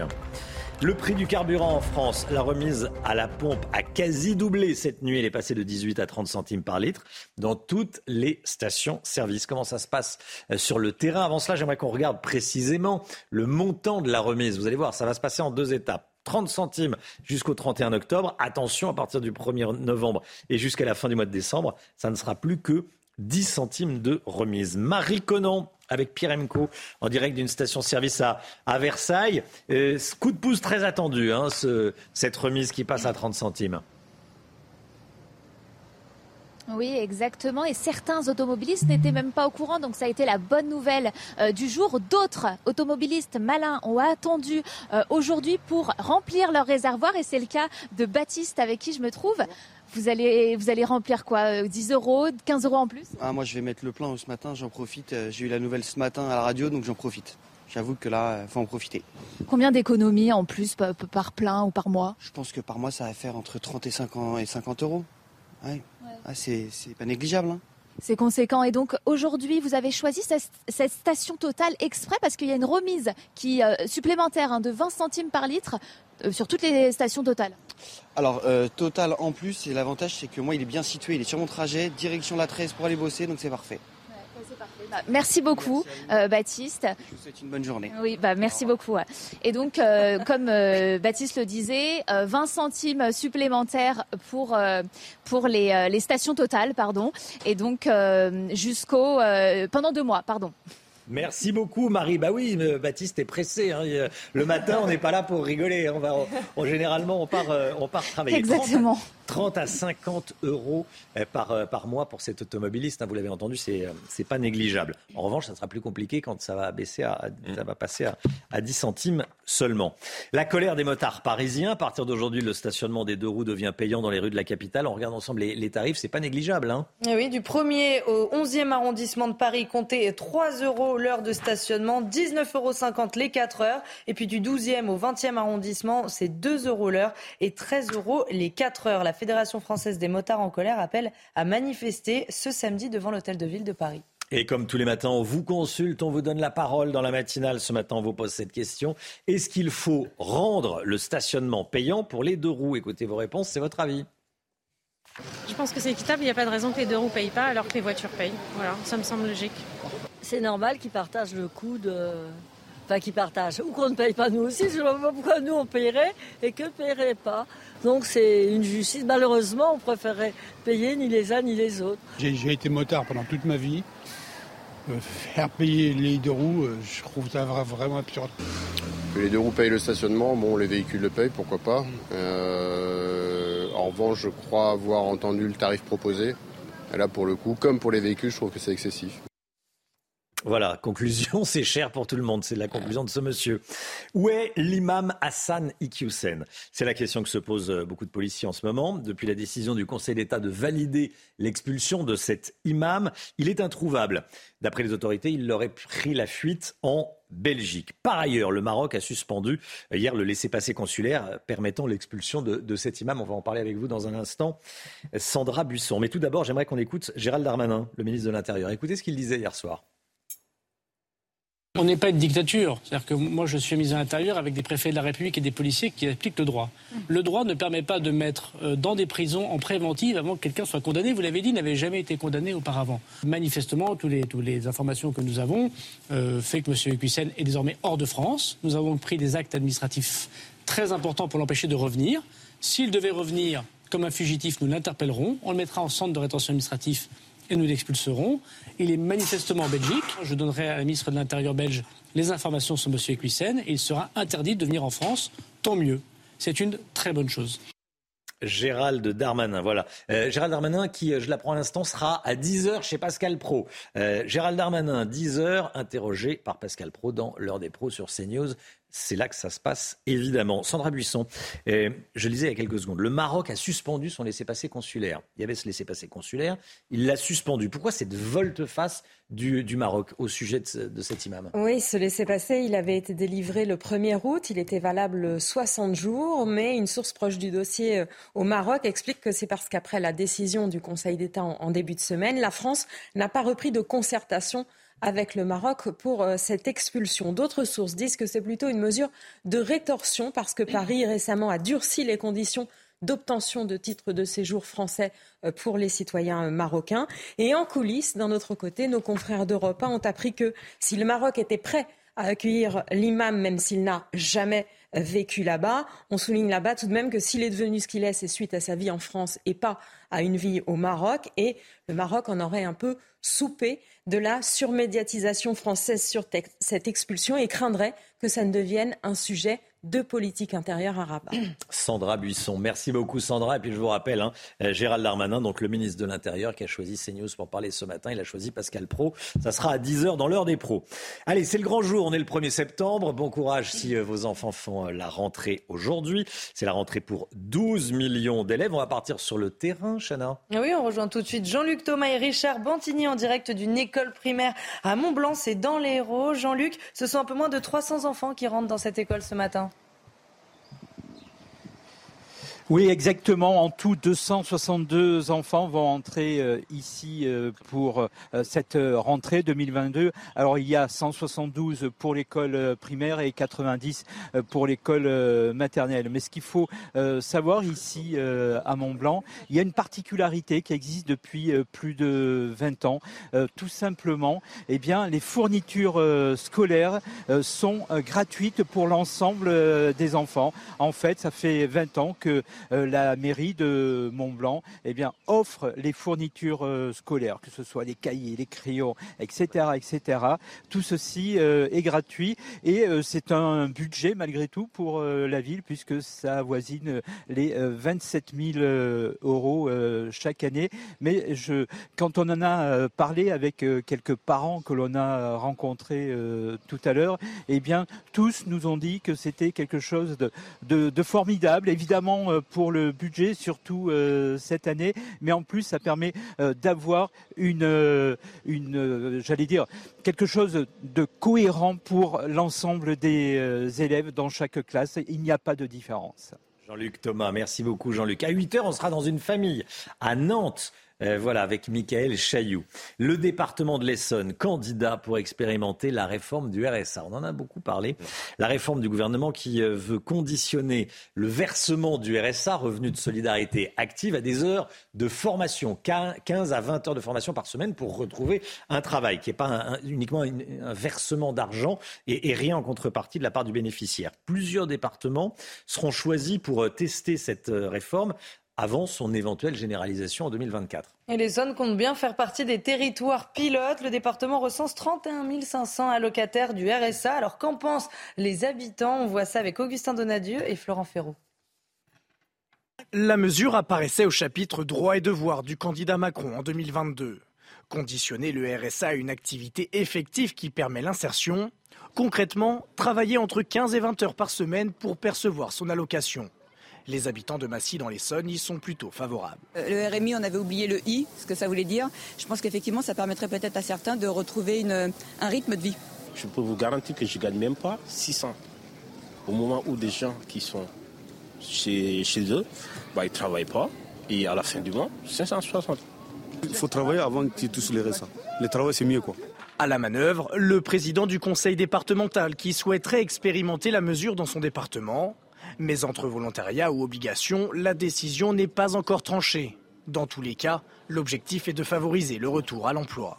Moi, je ne me satisfais pas d'avoir euh, d'un côté euh, plusieurs centaines, voire milliers d'emplois, de serveurs dans les restaurants, d'aides-soignants dans les EHPAD, euh, et puis d'un autre côté d'avoir 31 500 bénéficiaires du RSA. Vous savez, il faut qu'on aide ces personnes qui sont privées d'emploi et qu'on donne ce coup de pouce euh, en leur mettant le pied à l'étrier, qu'on donne confiance aussi aux entreprises qui des fois sont un peu réticentes en disant bah, 15-20 heures par semaine c'est peut-être moins engageant qu'un temps plein et tout simplement que ça matche. Une dizaine d'autres départements devraient également expérimenter cette mesure avant son éventuelle généralisation en 2024. C'est News, il est 8h moins 20. Belle journée à vous, bonne rentrée. Euh, bonne rentrée à, tous les élèves. Voilà. Euh, 12 millions d'élèves qui font leur rentrée, c'est toujours un jour particulier hein, euh, quand, les, quand c'est la, quand c'est la rentrée des classes dans une famille. Lomique Guillaume, vous, vous confirmez, vous qui avez des enfants Oui, c'est vrai. Il se prépare d'ailleurs en ce moment, je pense. Il se prépare en ce moment, bah oui, comme dans toutes les familles. Tiens, on sera avec euh, Mickaël Chailloux dans un instant, depuis, euh, depuis Nantes. À tout de suite. La rentrée scolaire, on va aller à Nantes dans un instant. Mais tout d'abord le point info, Chanel Housteau. Sans bouclier tarifaire, les prix de l'énergie doubleraient en 2023. Ce sont les mots de Bruno Le Maire chez nos confrères des échos ce matin. Cela représenterait 120 euros de plus par mois et par ménage en moyenne. Il y aura bien une hausse des prix début 2023 selon le ministre de l'économie, mais elle sera contenue et raisonnable. Le rapport de l'ONU sur la région chinoise de Xinjiang évoque des crimes contre l'humanité à l'égard des Ouïghours. Le document a été publié cette nuit à Genève. Il fait état de preuves crédibles de torture et de violences sexuelles contre les Ouïghours. L'ONU appelle la communauté internationale à agir euh, d'urgence. La Chine, elle, déplore un rapport basé sur de la désinformation et des mensonges fabriqués par les forces anti-chinoises. Catherine Deneuve, invitée d'honneur à la Mostra de Venise. La 79e édition du plus ancien festival de cinéma s'est ouverte hier soir. La star française a reçu un Lion d'Or d'honneur pour l'ensemble de sa carrière. Le Lion d'Or sera quant à lui décerné le 10 septembre à l'un des 23 longs métrages en course. Les enfants reprennent le chemin de l'école, les enfants et les ados. On rejoint tout de suite Mickaël Chailloux avec Nicolas Fillol en direct de Nantes. Mickaël, vous étiez euh, dans la, dans la cuisine pour le petit déjeuner à 8h. Là, il est 8h moins le quart, ça y est. Euh, la rentrée, euh, c'est pour dans euh, quelques, quelques instants. Vous êtes sur le chemin de l'école, là. hein. on sort de la voiture et c'est le chemin de l'école pour C'est ça, on, on- on- c'est ça, Romain euh, Gaël. Ben, on arrive, on arrive devant euh, son école ici à Nantes. Euh, Madame Leloup, c'est la maman de, de Gaël. Madame Leloup, comment vous, vous appréhendez ce moment? C'est toujours un moment particulier la rentrée? Oui, c'est toujours particulier. Il y a un peu d'appréhension la veille au soir, ils dorment pas très bien. Euh, Le réveil le matin est toujours très de bonne heure le jour de la rentrée. C'est la reprise d'un rythme. Ouais, voilà, c'est ça. Et ce que je voulais vous demander, c'est comment vous, euh, vous voyez cette rentrée Il y a des nouveautés cette année. Il y a toujours cette histoire aussi de, de Covid et de situation sanitaire un peu compliquée qui plane au-dessus de nos têtes.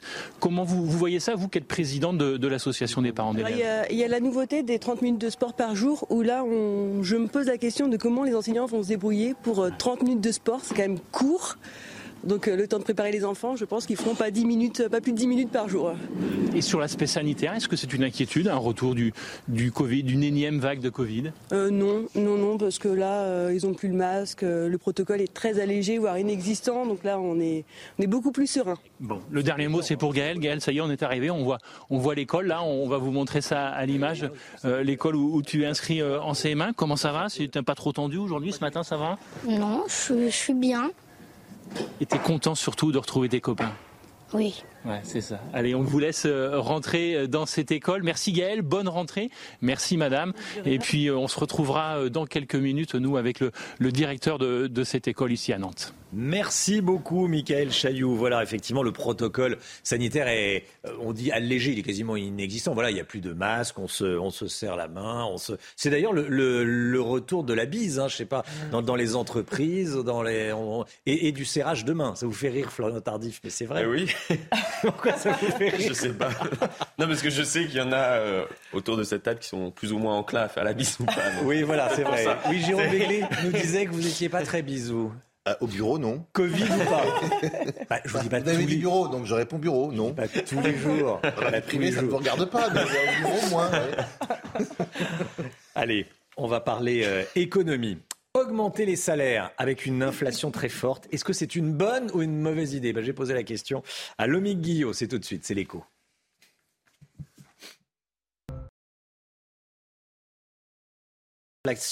Une inflation à près de 6%. Les salariés vont être heureux d'apprendre que les salaires vont augmenter de 2,5% en 2022. Bon, ce sont des moyennes, des études, mais euh, c'est moins que l'inflation. Inflation à 6%, hausse des salaires en moyenne à 2,5% euh, cette année. Donc, euh, le MIC, c'est pas un, bon début euh, pour commencer les, compenser les hausses des prix. Est-ce que c'est une bonne ou une mauvaise idée, une bonne ou une mauvaise chose pour l'économie que d'augmenter les salaires en période d'inflation Expliquez-nous. Bah, sur le papier, Romain, oui, c'est une bonne chose. hein. Évidemment, personne va cracher sur une augmentation euh, de salaire alors que pratiquement tous les prix ont augmenté de- depuis un an. Certes, vous le disiez, l'inflation en août est un peu moins forte que les mois précédents, euh, 5,8% sur un an, mais la courbe est toujours ascendante et, et comme l'a dit Bruno Le Maire, il n'y a pas d'amélioration à attendre avant début, début 2023. Mais quand on parle d'augmentation, c'est pas non plus l'abondance. hein. La dernière étude du cabinet Deloitte publiée hier affirme en effet que la hausse médiane du salaire de base en France sera de 2,5% en 2022 pour les ouvriers, les employés, les techniciens, les agents de maîtrise et les cadres. Et on apprend aussi euh, dans cette étude que seulement 7% des salariés n'auront aucune augmentation en 2022. Ils étaient 45% qui n'avaient rien eu en 2021. Donc on peut dire que 9 salariés sur 10 seront augmentés cette année. Il y a quelques différences géographiques aussi qu'on peut noter dans cette étude. Des augmentations de plus de 5% en Ile-de-France, des différences aussi selon les secteurs. Dans l'industrie, c'est plus 6%, donc c'est un peu mieux qu'ailleurs. Et pour 2023, on table déjà sur 3,5% d'augmentation, un niveau historiquement haut, prévient le cabinet Deloitte. Le MIC, pourquoi est-ce que vous voulez euh, gâcher la fête en disant que les, les augmentations de salaire, euh, c'est pas une bonne chose pour l'inflation? C'est pas moi qui veux gâcher la fête, hein, Romain. En réalité, c'est l'histoire qui nous a montré que ça se passait souvent comme ça. Dans les années 70, au moment du choc pétrolier, les salaires étaient indexés sur les prix et ont donc euh, suivi la hausse du coût de l'énergie, sauf que pour compenser la hausse euh, des, des salariés, eh bien les, les, entreprises ont dû à l'époque augmenter euh, leurs recettes et donc augmenter leurs prix. Et ces augmentations de prix ont tout simplement annulé les effets des hausses de salaire, qui ont donc été de nouveau augmentées, faisant à nouveau grimper les prix. Enfin voilà, vous comprenez, c'est une véritable spirale infernale, un mécanisme qui s'auto-alimente en fait et qu'il faut à tout prix éviter, parce qu'on voit d'ailleurs que ce mécanisme, eh bien, il se produit en ce moment aux États-Unis. Alors malgré tout, pour la France, hein, on peut nuancer, dire que les augmentations, tant qu'elles restent en dessous de l'inflation, ce qui est le cas aujourd'hui, eh bien, on peut éviter le risque de spirale euh, salaire-prix. En, réalité, ce qu'il faudrait surtout, c'est que tout le monde fasse des efforts finalement, que les entreprises, en augmentant les salaires, eh bien, acceptent de, de rogner leur niveau de marge qui est encore très confortable, que les salariés concèdent une légère perte de pouvoir d'achat et que le gouvernement eh bien, soutienne les entreprises et les salariés les plus exposés à la crise énergétique. Ce serait euh, cette fois-ci peut-être une bonne recette pour créer une spirale vertueuse. Situation actuelle L'écologie politique, on, on, on, va en parler dans un instant hein, avec vous, euh, Jérôme Béglé. L'édito politique avec vous, Jérôme. C'est l'écologie politique. Est-ce qu'elle a sa part de responsabilité dans la situation actuelle? On verra ça avec vous. L'échec de l'écologie politique. À tout de suite. L'édito politique avec vous, Jérôme Béglé. Euh, Jérôme, on parle beaucoup en ce moment de l'écologie politique. Alors vous vous penchez sur l'écologie politique en, en, France. Déjà, un, est-ce qu'elle existe? Et deux, quels sont les, les, ressorts, quels sont les ressorts de l'écologie politique en France et son programme de gouvernement? C'est important. Bah, taxer l'aviation privée, pointer du doigt les piscines et leurs propriétaires, incriminer les hommes, les mangeurs de viande, les allumeurs de barbecue, c'est s'assurer un buzz facile, des reprises dans tous les sens, des polémiques à bon compte, mais cela ne constitue en aucun cas un projet politique. C'est le paradoxe auquel est confronté Europe Écologie Les Verts et ses cadres. On n'entend que, mais ils ne creusent aucun sillon politique et ne dessinent aucune perspective. Cette impasse idéologique succède à la fameuse écologie punitive, autre spécialité française qui vise à empiler les restrictions, les amendes, les mises en garde, les sermons et les menaces. Nous sommes dans l'incantation, dans la radicalité, dans la surenchère, parfois dans le risible, mais pas dans une proposition raisonnable et raisonnée, d'un projet de société accepté par le plus grand nombre. Aujourd'hui, le pragmatisme et l'initiative vertueuse sont l'apanage des acteurs privés. Dans une entreprise, on est habitué à rencontrer des difficultés, à les régler coûte que coûte, sans bruit et avec efficacité. Soit exactement le contraire des prises de position pleines de bruit et de fureur de nos élus verts. Pour répondre complètement à votre question, euh, Romain, il n'y a pas de programme de gouvernement autonome pour les écologistes français contrairement à leurs homologues allemands, par exemple, qui voulaient intégrer une plateforme de gouvernement, de droite ou de gauche d'ailleurs. Ils se voulaient pragmatiques et à l'écoute des partis de gouvernement. Les nôtres restent dans leur petite chapelle et trouvent plus confortable de ne pas en sortir. Ils préfèrent être les stars des réseaux sociaux que de réfléchir à la France de demain. Mmh. Jérôme, pourquoi en France l'écologie politique n'a pas encore réussi à se structurer et à acquérir une vraie autorité, une véritable autorité? Tout simplement parce qu'elle est animée par des militants issus du trotskisme, du communisme et souvent du maoïsme. Ils ont perdu la première manche, le capitalisme et le libéralisme se sont imposés partout dans le monde, mais ils continuent la lutte et ont trouvé dans l'écologie leur meilleur cheval de Troie pour tenter de remporter une éventuelle seconde manche. Voilà pourquoi les inepties comme la décroissance, la stigmatisation permanente du riche, de l'homme blanc, qui est plus ou moins de 50 ans d'ailleurs, le dénigrement des entreprises qui gagnent de l'argent, sont à ce jour les armes de ces écologistes, certes verts à l'extérieur, mais profondément rouges à l'intérieur. Et voilà pourquoi également Europe Écologie Les Verts s'est retrouvé comme un poisson dans l'eau euh, au sein de la NUPES. Les communistes de Fabien Roussel et les socialistes d'Olivier Faure ont hésité ou ont fait mine d'hésiter pour intégrer cette vaste euh, alliance des gauches, alors que Julien Bayou, Sandrine Rousseau et consorts ont ouvert grand leurs bras à Jean-Luc Mélenchon et ses amis.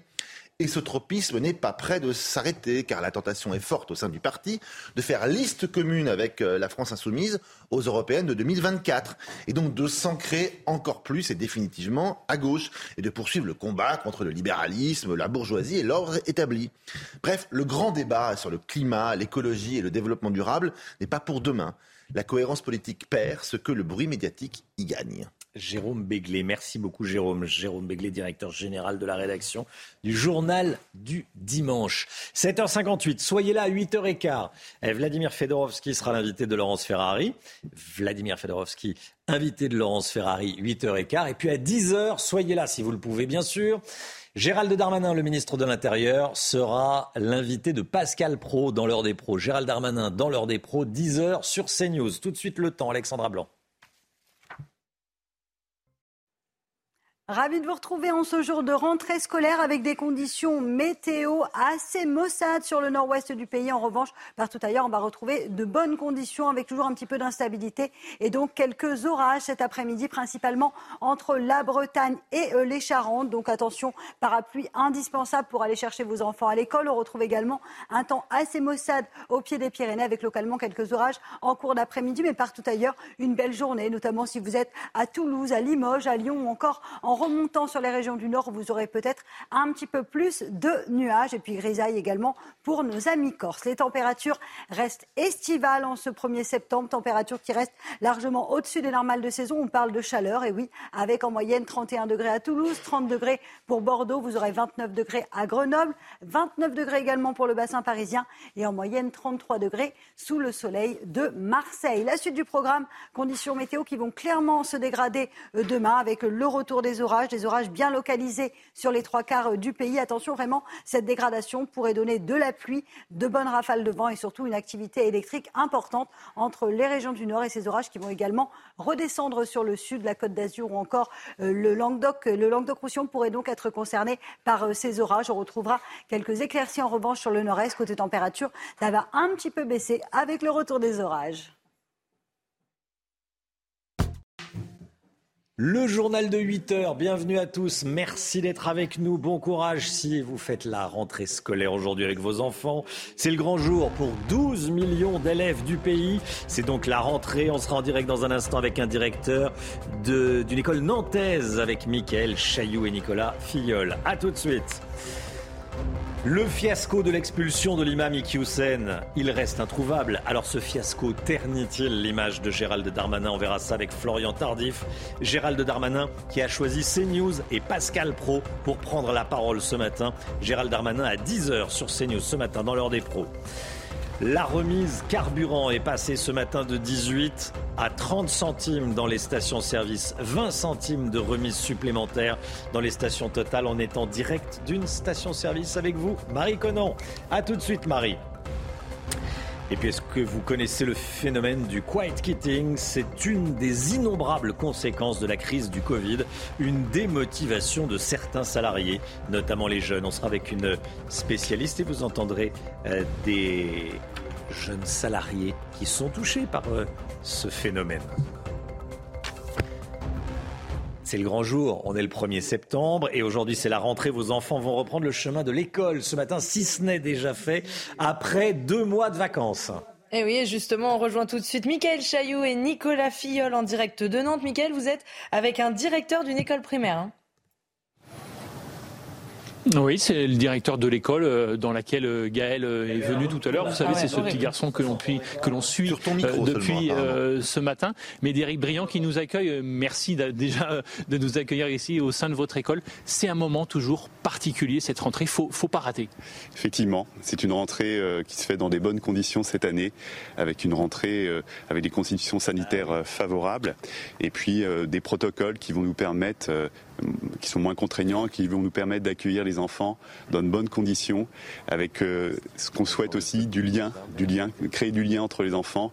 Et ces protocoles anciens euh, étaient difficiles à mettre en, en, place et étaient difficiles pour justement créer du lien. Donc on est très heureux de pouvoir accueillir les enfants dans des meilleures conditions pour cette rentrée. Ça fait combien de temps que vous préparez ce moment? Est-ce que vous n'êtes pas arrivé ce matin les mains dans les poches, j'imagine Oui. Alors pour les directeurs, chefs d'établissement, c'est vrai que ça fait une dizaine de jours déjà qu'on est euh, sur le pont à préparer cette rentrée euh, pour que tout soit prêt avec les équipes, avec les personnels éducatifs, que les conditions matérielles soient prêtes. On a nos équipes au complet, donc on est très heureux de pouvoir accueillir ce matin tous nos élèves et tous les parents. Voilà, pas de problème euh, d'effectif, euh, vous l'avez compris, euh, ici dans cette école de Nantes, où tout à l'heure, même Médéric va prendre la parole, le directeur, pour devant les parents, pour donner les, principales consignes pour cette année qui reprend là dans, quelques minutes. Merci beaucoup, Michael Chailloux. Voilà, et, bonne, bonne rentrée au directeur de cette école primaire. Où est passé l'imam Hassan Iqiyoussen? C'est la question que se posent beaucoup de policiers en ce moment. Depuis la décision du Conseil d'État euh, de valider son expulsion vers le Maroc, il reste introuvable. D'après les autorités, il aurait pris la fuite en Belgique. Par ailleurs, le Maroc a suspendu hier son le laissez-passer consulaire qui permettait cette expulsion.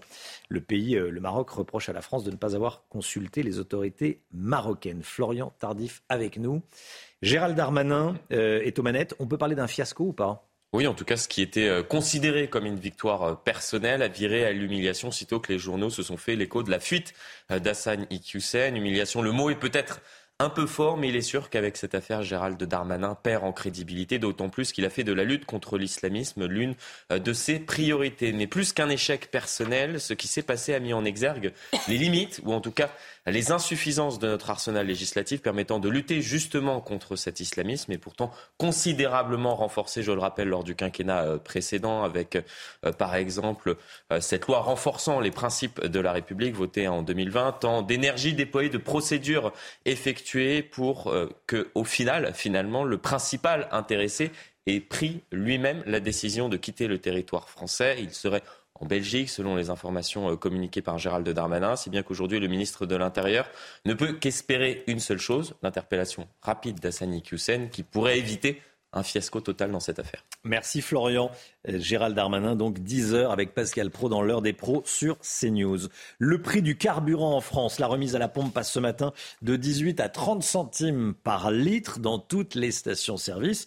Et dans les stations-service totales, on bénéficie de 20 centimes supplémentaires, ce qui euh, amène la, remise à, 50 centimes euh, depuis donc quelques heures ce matin. Regardez le tableau déjà, le calendrier des aides. 30 centimes pendant deux mois jusqu'à la fin octobre. Et puis ensuite, ça passera, fini la fête, à, 10 centimes par, euh, par litre. Marie Conan en direct d'une station-service à Versailles. Comment réagissent les automobilistes, Marie? Eh bien, les automobilistes sont très contents. Certains n'étaient pas au courant de cette remise. Je crois que c'est le cas de Jean-Baptiste avec qui je me trouve. Bonjour. Vous étiez au courant de, la remise Alors tout à fait, ouais, j'ai entendu ce matin à la radio et euh, du coup j'en ai profité euh, pour faire le plein ce matin pour bénéficier des économies euh, affichées. Voilà. Et donc cette remise, vous allez faire des économies combien par plein par exemple ou par mois? Alors moi je roule beaucoup donc je fais le plein tous les 3-4 jours donc je pense 60 euros par, par mois à peu près. Voilà. Donc c'est hyper intéressant. Merci beaucoup euh, Jean-Baptiste. Et si Jean-Baptiste continue à faire son plein régulièrement ici dans cette station Total, eh bien il économisera encore plus car euh, Total fait également une remise de 20 centimes par litre euh, à partir d'aujourd'hui et pendant deux mois. Donc il bénéficiera de cette double remise 30 centimes plus 20 centimes, 50 centimes. Merci beaucoup, Marie Conan.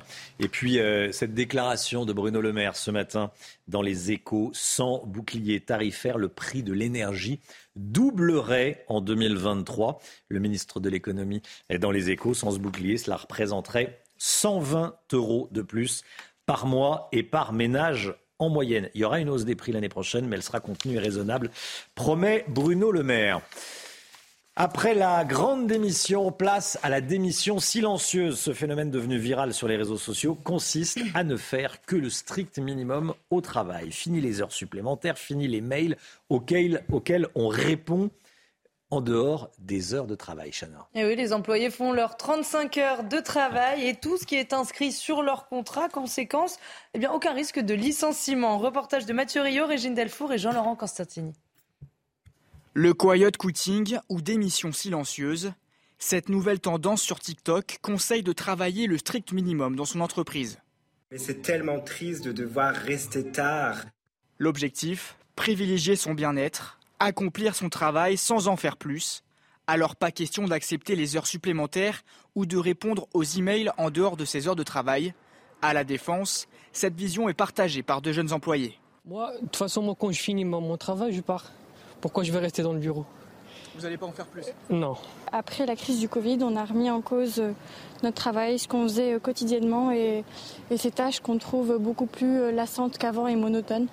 Une conséquence directe de la pandémie et de la percée du télétravail, selon cet expert. Ces employés, ces cadres qui n'avaient plus finalement de, de sphère intime et privée eh bien, ils réagissent aujourd'hui et ils disent terminé, je fais le minimum. C'est aussi une remise en cause du modèle du monde du travail par la génération Z. Ça veut dire qu'il faut restaurer la valeur travail chez les jeunes générations. Et ça, c'est compliqué parce que, encore une fois, euh, on est dans un monde avec des perspectives qui ne sont pas forcément très glorieuses. tous les phénomènes de dérèglement climatique, la guerre, etc. Enfin, tout ça est assez anxiogène et ne donne pas forcément aux jeunes l'envie de se projeter dans le lointain. Et donc, on est dans, une, dans un phénomène de, je dirais, de recherche de plaisir immédiat. Un phénomène amplifié par la conjoncture économique. Voilà le nouveau phénomène dont on vous parle ce matin. Bon, 8h15, dans un instant, Laurence Ferrari recevra Vladimir Fedorovski, écrivain, spécialiste de la Russie, évidemment ancien diplomate. Il sera question de la Russie et de l'Ukraine. C'est dans quelques minutes. À tout de suite. Je ne sais pas si ça a été Rendez-vous avec Pascal Pro dans l'heure des pros, du lundi au vendredi de 9h à 10h30. C'est News, il est 8h15. Bienvenue à tous. Dans un instant, Laurence Ferrari, vous recevrez Vladimir Fedorovski, ancien diplomate, écrivain, spécialiste bien sûr s'il en est de la, de la Russie. Mais tout de suite, c'est le point faux. Chanel Housteau. Aujourd'hui, c'est la rentrée. 12 millions d'élèves ont repris le chemin de l'école ce matin et il y a des nouveautés pour cette rentrée 2022. Moins d'élèves en classe, plus de sport et le retour des maths en première. Alors on vous souhaite euh, bon courage pour cette nouvelle année.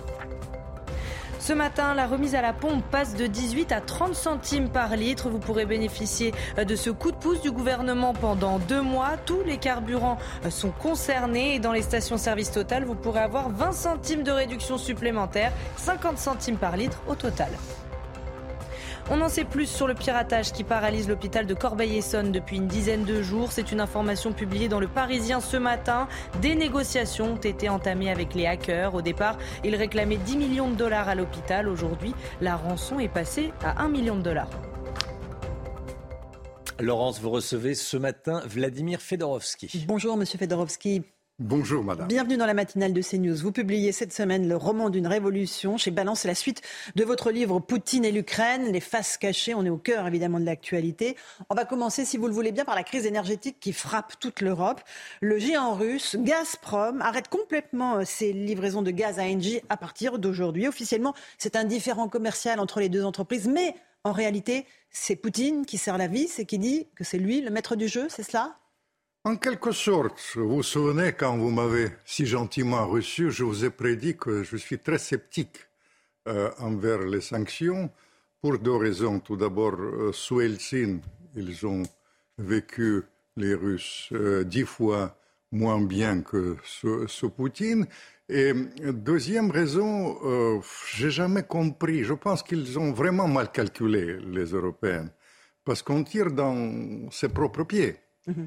Euh, il fallait faire euh, les sanctions, il fallait soutenir l'Ukraine, mais il fallait bien calculer. Quelqu'un a dit qu'il va mettre la Russie à genoux à l'époque. Mhm. Et finalement, maintenant. un ministre du gouvernement français. Absolument. Mais maintenant, euh, vous comprenez, on paye assez, assez cher ça. Et je suis, francophile que je suis, assez inquiet parce que je parle avec les paysans normands. Ils me disent euh, à 14 degrés, non, non, non, l'hiver à 14 degrés, on n'accepte pas. Alors la réalité, donc, c'est que Poutine décide de se servir de ses atouts, euh, le gaz, le pétrole, et qui impose cela à, ceux qui ont pris les sanctions contre lui. Donc ces sanctions, aujourd'hui, elles ne fonctionnent pas puisqu'elles remplissent les caisses de la Russie? Mais je veux vous dire, tout d'abord, les caisses de la Russie n'ont jamais si plein, le rouble va beaucoup mieux, l'inflation en Russie, en tout cas, euh, est ça n'a rien à voir avec l'inflation dans les pays baltes et même euh, en Angleterre. Ça, c'est Mais c'était prévisible, vous comprenez. Dans cette affaire, ce qui me perturbe, euh, vous comprenez, je suis écrivain avec le roman euh, d'une révolution, mais je suis aussi analyste. Et je pense qu'il y avait beaucoup d'approximations approximation dans l'analyse, dans l'analyse mm-hmm. de deux côtés. Et je ne vous cache pas que ça m'inquiète terriblement. Euh, qui est coupable de ces approximations? Est-ce que nous, Européens, avons suivi aveuglément les Américains? Est-ce que les Russes, pareil, se sont trompés dans leur analyse euh, sur euh, la façon Mais tout le monde s'est trompé. Je. Poutine s'est trompé sur la, la, résistance des Ukrainiens. la première phase était perdue. Les Européens, ils sont terriblement trompés sur le résultat des sanctions. Et vous relisez ce que je disais dans Poutine. Les, les, les, faces cachées, l'Ukraine, les faces cachées. J'ai prédit ça. On sentait ça. Je vais vous dire, sur, sur le fond, même les, Européens, les Américains sont perdants, puisqu'on a poussé la Russie dans les bras de la Chine et on a créé l'alliance, à mon sens, irréversible entre la Chine et la, Russie, économique avec euh, le gaz et le pétrole, mais au-delà de ça, militaire avec l'Inde. Vous comprenez euh, pourquoi je suis bouleversé aujourd'hui, parce que j'ai des origines aussi ukrainiennes, parce que je crains qu'on vit un des moments les plus dangereux de l'histoire de l'humanité.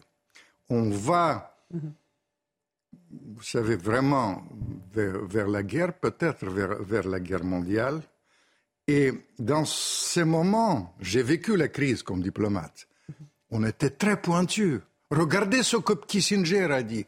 Regardez ce que dit, il y a un très grand conseiller américain, Jeffrey Sachs, c'est l'auteur de la sortie économique du communisme en, Pologne, mais aussi en, Russie. Il est effrayé et il utilise le même mot que moi, l'approximation de l'analyse et vous avez si bien évoqué ça à propos du gaz de, pétrole. On paye très cher ça. Est-ce que les... Vous vivez en France, vous êtes francophile. Les Français euh, vont accepter longtemps de payer aussi cher le prix euh, de l'énergie euh, pour soutenir l'Ukraine? C'est ce que Emmanuel Macron répète, c'est ce que la Première ministre répète. Elle dit il y a un risque réel de pénurie de gaz, c'est ce qu'elle a dit hier un risque réel de pénurie de gaz, hein, je précise, qui nous montre que la défense de nos valeurs en soutenant le peuple ukrainien a un prix. Tout d'abord, je suis, euh, j'ai des origines ukrainiennes. Deuxième chose, je suis francophile absolu et euh, la France m'a accueilli avec mes 50 livres. Vous savez que c'est euh, le roman d'une révolution, c'est 50e livre que j'ai fait en français.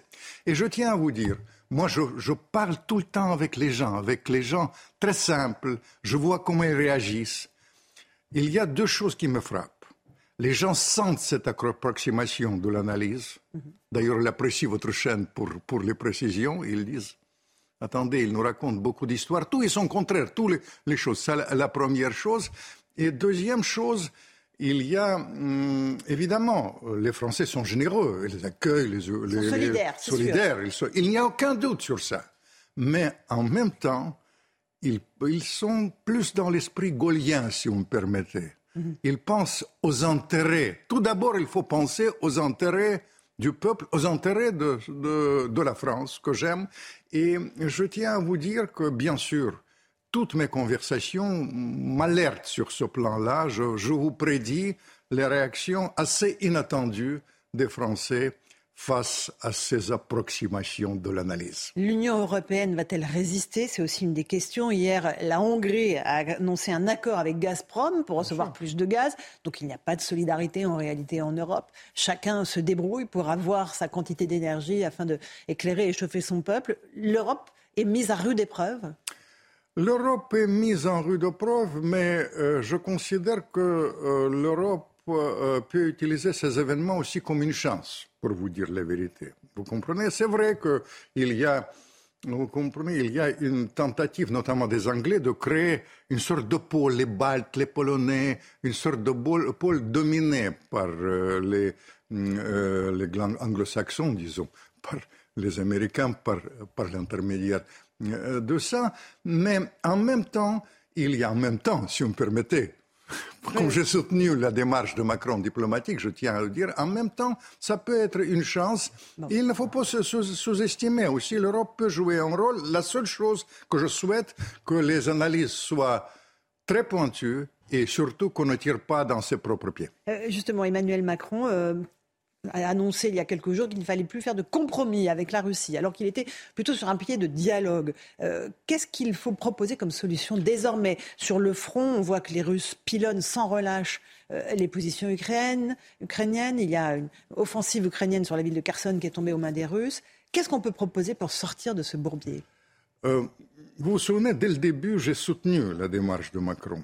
Et dans la démarche de Macron, même pendant cette semaine, il y a deux phrases. Ce qu'il a dit euh, à propos de la recherche de la paix quand il était en visite euh, en Algérie, et en même temps pas de compromission. Euh, pour ma part, je suis persuadé qu'il y a trois solutions aujourd'hui. Il y a la solution que les sanctions marchent. Pour l'instant, nous constatons que ça ne marche pas et même Poutine, vous comprenez, euh, ce qui se passe avec la Chine, mais au-delà de ça, il ne faut pas se tromper. Les Africains qui ont peur de, de la famine, mm-hmm. les, les, les, les, hindous, tout ça, mm, c'est quand même les gens qui n'acceptent pas les sanctions. Je ne parle pas des Turcs qui remplacent automatiquement les boutiques françaises à Moscou. Mm-hmm. Mais ça, c'est un, un, aspect. Il y a, mm, les sanctions ne marchent pas. Deuxième euh, solution, c'est la solution euh, de la guerre infinie. Mhm. la, la, formule, euh, que j'ai entendue l'autre jour chez vos concurrents, euh, qu'on va se battre en Ukraine jusqu'au dernier Ukrainien. Mais je suis, euh, mon père était un très grand Ukrainien. Je n'accepte pas 100 000, combien de morts on veut mhm. Alors, je, avec mon expérience, avec, quand je parle avec les, les grands Américains impliqués, j'ai parlé avec, vous savez, adjoint de McNamara, il a dit, pendant la crise de Cuba, nous avons recherché le mot de, de, compromis, la sortie de la crise. Aujourd'hui, qui parle de ça? Personne. Personne. Alors, moi je dis, faites attention. Les guerres, les guerres se terminent avec les discussions, ah, pas avec les, les copains, pas avec les alliés, avec les adversaires. Et comme combattant à mon temps de Gorbatchev de la paix, quand même, j'ai participé au moment de la sortie du communisme physiquement à la recherche de compromis. Mon conseil, c'est quand même d'utiliser le mot qui a formulé Macron. Il y a un discours sur lequel on va revenir à Strasbourg au début du mois de mai. Il a dit pas d'exclusion, pas d'humiliation et désescalade. Et finalement, il faut revenir à des escalades parce que c'est l'intérêt de l'Europe, l'intérêt de la France, j'ai parlé de l'intérêt gaulien de la France, mais aussi c'est l'intérêt des Ukrainiens, parce que les Ukrainiens, ils doivent reconstituer leur pays. Je suis persuadé, j'ai lancé au début l'idée de, plan Marshall, c'est maintenant c'est beaucoup repris, il, faut, il faut penser à ça.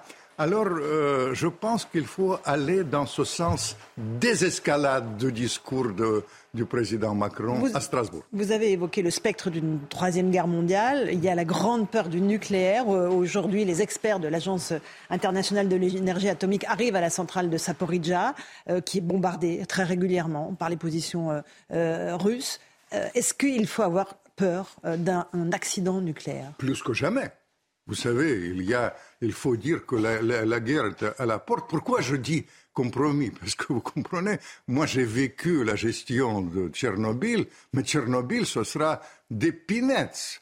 Alors, il faut négocier, il faut aller. Mais vous savez, je vais vous dire, dans la crise, il y a des moments fatidiques. Par exemple, on n'a pas remarqué, hum, j'aurais tellement souhaité que la France joue un rôle beaucoup plus important, mais soyons très clairs, les Turcs, ils ont pris la relève. Et les Turcs ont négocié sur le blé.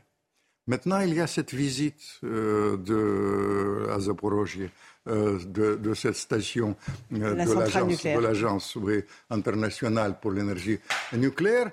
Peut-être, pas par pas, par pas, étape par étape, on, on va revenir à ce discours que j'aime tant du président Macron et En même temps, l'Union européenne décide de réduire le nombre de visas accordés aux citoyens russes qui pourraient venir en Europe. Ça, c'est pas un signe de désescalade, on va se le dire. Ça, ça, ça n'a aucun, savez, il y a, aucun il y a, il, non, si, si, si, si c'est important. Vous savez, vous sous-estimez le rôle de symbole. Quand Tolstoï est interdit dans les écoles ukrainiennes, quand les Italiens ont essayé d'interdire Dostoïevski, et quand les, les aujourd'hui on dit c'est pas, vous savez, on n'interdit pas Poutine. Vous savez, j'étais critique Poutine avant vous, quand les, les, gens. Mais je tiens à vous dire, au simple russe, c'est une grande erreur. Vous savez, je vais vous dire pourquoi, comment aujourd'hui on pense à Gorbatchev, je pense à Gorbatchev. Mm. Comment on a réussi cet exercice au temps de Gorbatchev? Nous avons fait ainsi que tous les gens qui ne sont pas contre nous ont été avec nous. Et vous refutez les choses. Qu'est-ce que vous faites? Il y avait deux symboles. Le départ de Gorbatchev et vous interdisez, vous construisez, qu'est-ce qu'ils veulent. Le, nouveau mur Au contraire, mon conseil, c'est de tendre la main à la société civile russe. Et si on permettait pour, euh, le, oui, aussi et j'aimerais qu'on parle un tout petit peu de Gorbatchev. Oui, bien sûr. Parce que c'est à notre peut-être surprise, c'était quelqu'un qui n'est pas du tout apprécié en Russie. Oh, mais c'était. C'était l'homme le plus. Gorbatchev, c'est l'homme le plus haï de l'histoire de, la Russie. Euh, il y a un seul concurrent, c'est Eltsine. Gorbatchev, deux mots. Euh, soit les, Russes disent c'est un crétin, un traître. Euh, à propos d'Eltsine, ils disent c'est un crétin ivrogne. Mais ivrogne en Russie, c'est une connotation plus positive. Mais ça ne veut rien dire. Gorbatchev restera un personnage phare qui nous a donné avec son départ une leçon. Il nous a alertés. Avant, quelques jours avant son départ, il a dit on n'était jamais si près de l'apocalypse. Il fallait l'écouter, c'est un grand service. Et après, un message qui vient de l'époque de la perestroïka, il utilisait le mot qui s'appelait, et qu'il disait souvent en ma présence, l'équilibre des intérêts. Chercher la sortie de la crise. Je vous dis, les grands Américains, Kissinger, Jeffrey Sachs et Gorbatchev, mais les vôtres, Sarkozy, vous comprenez, les, les, nôtres, parce que j'ai hmm. aussi une nationalité française, mais vous savez, Sarkozy, il y a entre Guénon, son conseiller, mm. Chevènement, il faut les écouter, quand vous calculez, Raffarin, mhm. qui nous conseille aussi de négocier. Alors, écoutons les sages. Merci beaucoup, euh, Vladimir Fedorovski. Le roman d'une révolution, c'est la suite de votre livre sur Poutine et l'Ukraine aux éditions Ballant. Merci d'être venu ce matin dans la matinale de CNews. Avec les lettres inédites de l'amour de la vie de Lénine. Très bien. Un grand, vous savez, Inès, Armand, Inès c'est vraiment une évasion totale, mais aussi l'analyse très pointue dans la suite de mon euh, Poutine, l'Ukraine, Merci beaucoup. À vous, Romain Desarmes, pour la suite de la matinale. C'est News, il est 8h30, bienvenue à tous. Merci Laurence Ferrari et merci à votre invité Vladimir Fedorovski à la une ce matin. La remise carburant, elle est passée ce matin de 18 à 30 centimes dans les stations-service. 20 centimes de remise supplémentaire dans les stations Total Energy. On est en direct d'une station-service avec vous, Marie Conan. Voilà, c'est parti pour la remise de 30 centimes. A tout de suite Marie.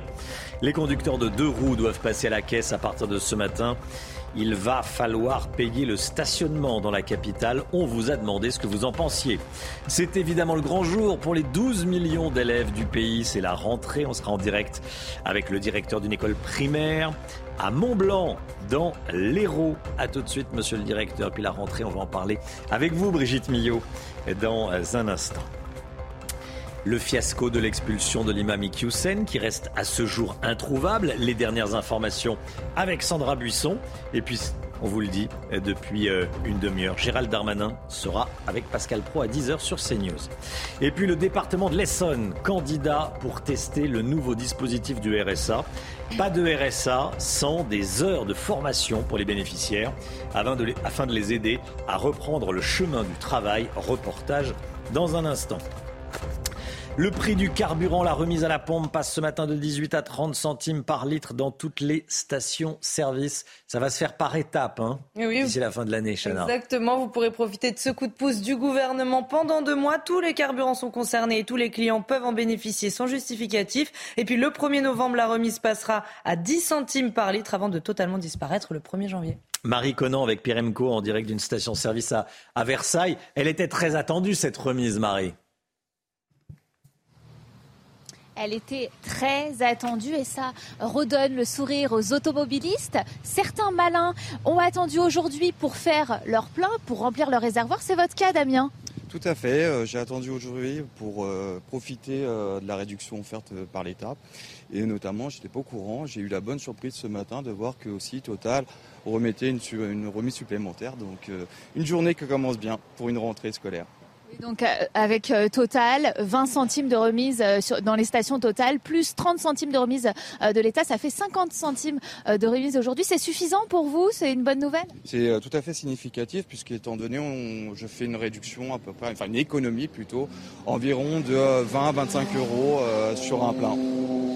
Merci beaucoup, merci beaucoup pour pour votre avis. Et puis du coup forcément certains automobilistes estiment que cette remise eh bien elle n'est pas suffisante car elle bénéficie surtout aux plus aisés. L'avis est partagé hein, des automobilistes ce matin. Merci beaucoup Marie Conan. C'est le grand jour, on est le 1er septembre, ça y est, c'est la rentrée, il faut bien y passer, fini les vacances, vos enfants vont reprendre le chemin de l'école. Ce matin, après deux mois de vacances, bon, on en a profité, deux mois de vacances. Allez, Marc Sicard en direct avec nous. Eh, bonjour Marc Sicard, vous êtes directeur d'une école primaire à Mont-Blanc, dans l'Hérault. Eh, merci euh, d'être avec nous ce matin dans, la matinale CNews. Déjà, comment, comment elle se... C'est la, la question qu'on se pose en ce jour de rentrée. Comment elle se passe cette rentrée? Quel est votre état d'esprit ce matin? Écoutez, quoi qu'il en soit, on, nous sommes très satisfaits d'avoir une rentrée bien plus sereine que les années précédentes, puisque euh, cette année, donc, le protocole a été assoupli et nous sommes donc en niveau socle, ce qui nous permet de recevoir les enfants tous en même temps ainsi que leurs parents, alors que les années précédentes, nous étions obligés d'échelonner les rentrées. Donc, nous sommes déjà bien plus sereins, ne serait-ce que par rapport à cela. Oui, c'est ça. Les fournitures scolaires sont gratuites hein, dans, dans votre école. Ça, c'est important?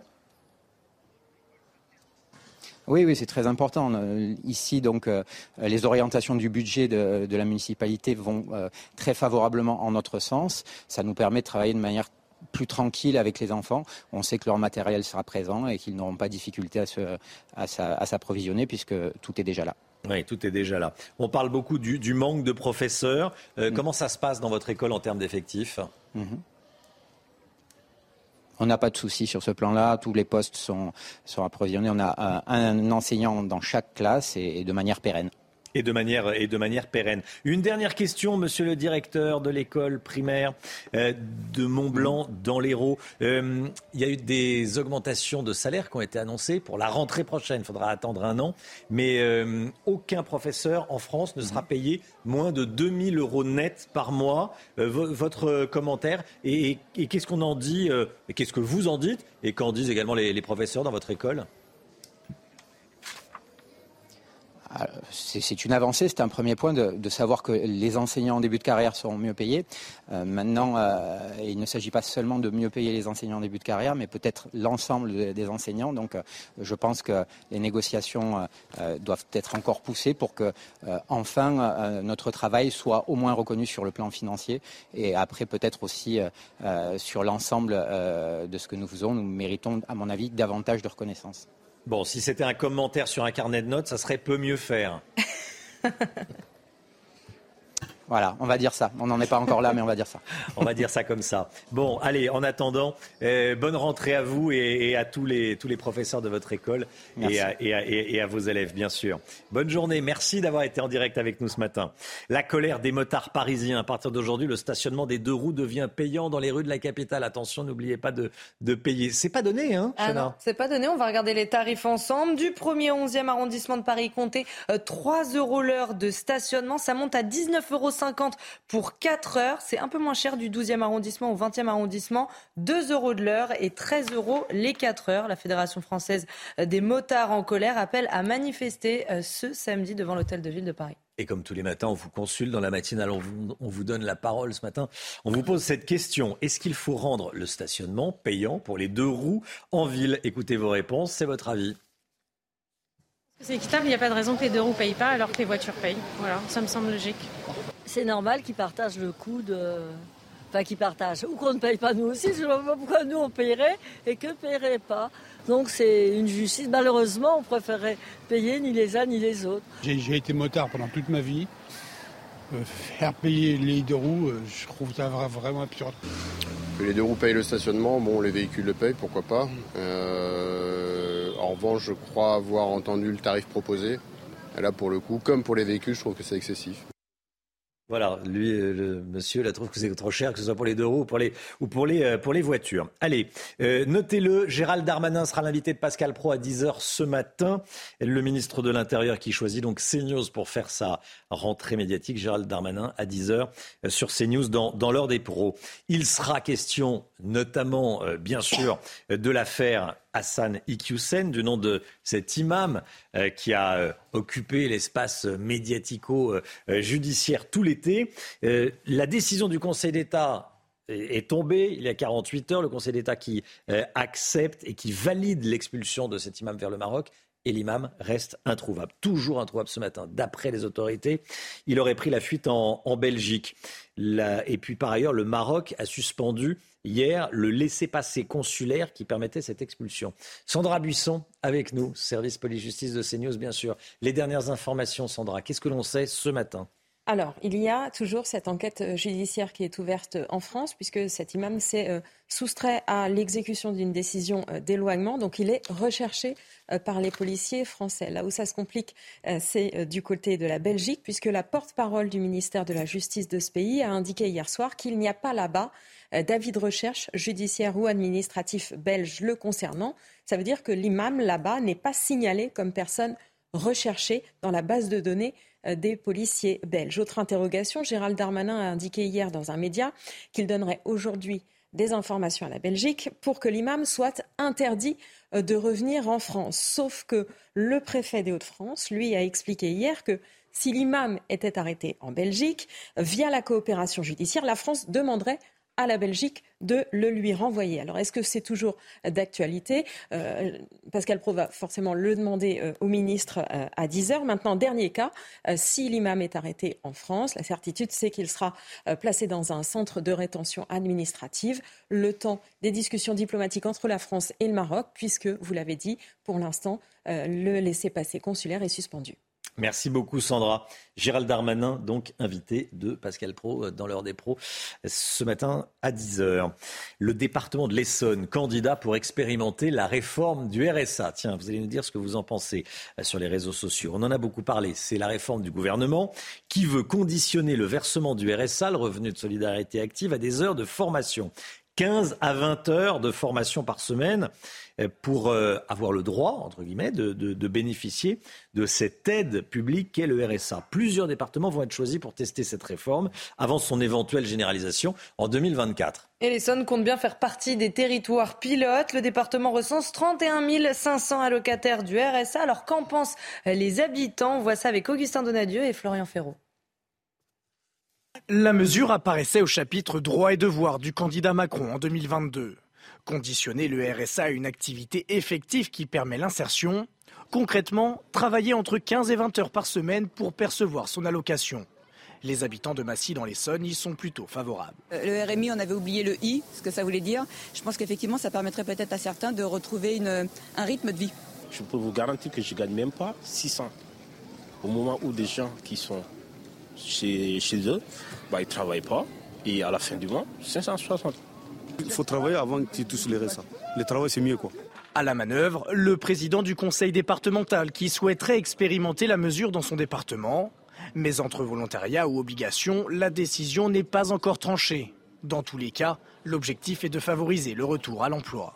Moi, je ne me satisfais pas d'avoir euh, d'un côté euh, plusieurs centaines, voire milliers d'emplois, de serveurs dans les restaurants, d'aides-soignants dans les EHPAD, euh, et puis d'un autre côté d'avoir 31 500 bénéficiaires du RSA. Vous savez, il faut qu'on aide ces personnes qui sont privées d'emploi et qu'on donne ce coup de pouce en leur mettant le pied à l'étrier, qu'on donne confiance aussi aux entreprises qui des fois sont un peu réticentes en disant bah, 15-20 heures par semaine, c'est peut-être moins engageant qu'un temps plein, et tout simplement que ça matche.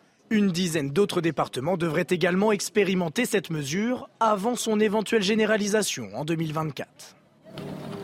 Tiens, une petite image qu'on vous montre ce matin. Il fait extrêmement chaud dans tout l'ouest américain et notamment en Californie.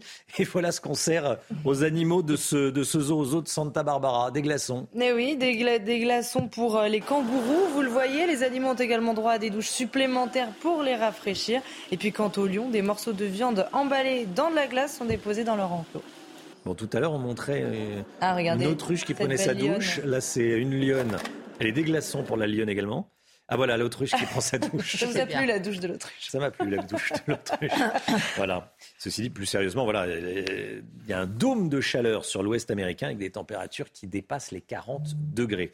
9h moins le quart, avant la santé, le point info. Chana Lousteau. C'est la rentrée aujourd'hui. 12 millions d'élèves ont repris le chemin de l'école ce matin. Il y a des nouveautés pour cette rentrée 2022. Moins d'élèves en classe, plus de sport et le retour des maths en première. Alors on vous souhaite bon courage pour cette nouvelle année. Ce matin, la remise à la pompe passe de 18 à 30 centimes par litre. Vous pourrez profiter de ce coup de pouce du gouvernement pendant deux mois. Tous les carburants sont concernés, tous les clients peuvent en bénéficier. Et dans les stations-service total, vous pourrez avoir 20 centimes de réduction supplémentaire, 50 centimes par litre au total. On en sait plus sur le piratage qui paralyse l'hôpital de Corbeil-Essonne depuis une dizaine de jours. C'est une information euh, publiée dans le Parisien ce matin. Des négociations ont été entamées avec les hackers. Au départ, ils réclamaient 10 millions de dollars à l'hôpital. Aujourd'hui, la rançon est passée à 1 million de dollars. La grande nouveauté de la rentrée, c'est quand même qu'on porte, les élèves ne portent plus de, de masque. Hein. Ça, c'est quand même l'énorme changement.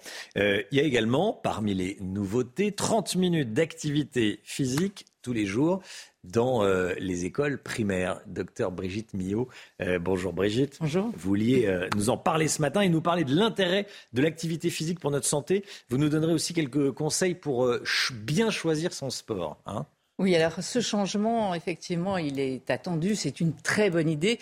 Après, dans la pratique, je ne sais pas trop comment ça va se passer. Les quelques enseignants que j'ai appelés euh, n'ont aucune consigne réelle hein, pour savoir comment ça va se passer. C'est 30 minutes quotidiennes en dehors des heures de récréation, en dehors des activités périscolaires. C'est au bon vouloir du chef d'établissement. C'est à lui de décider si ça se passera euh, dans la cour, dans un préau s'il y en a un, dans la classe, pourquoi pas. Alors ils ont reçu un kit avec euh, des cordes à sauter, euh, des cerceaux, des plots. Non mais je veux dire, c'est très très bien. mais, mais, il faut quand même expliquer à quel moment on va le faire. Si on va le faire tous les jours, puisque c'est 30 minutes quotidiennes, où on va les placer. Ça me paraît pas insurmontable comme problème, mais bon. Mais pour l'instant, en tout cas. En ce moment, il y a plus compliqué de, d'organiser 30 minutes de sport. Ben oui, mais comment vous faites? Il ne faut pas que ce soit pris sur le temps de la récré. ça s'organise, ça s'organise.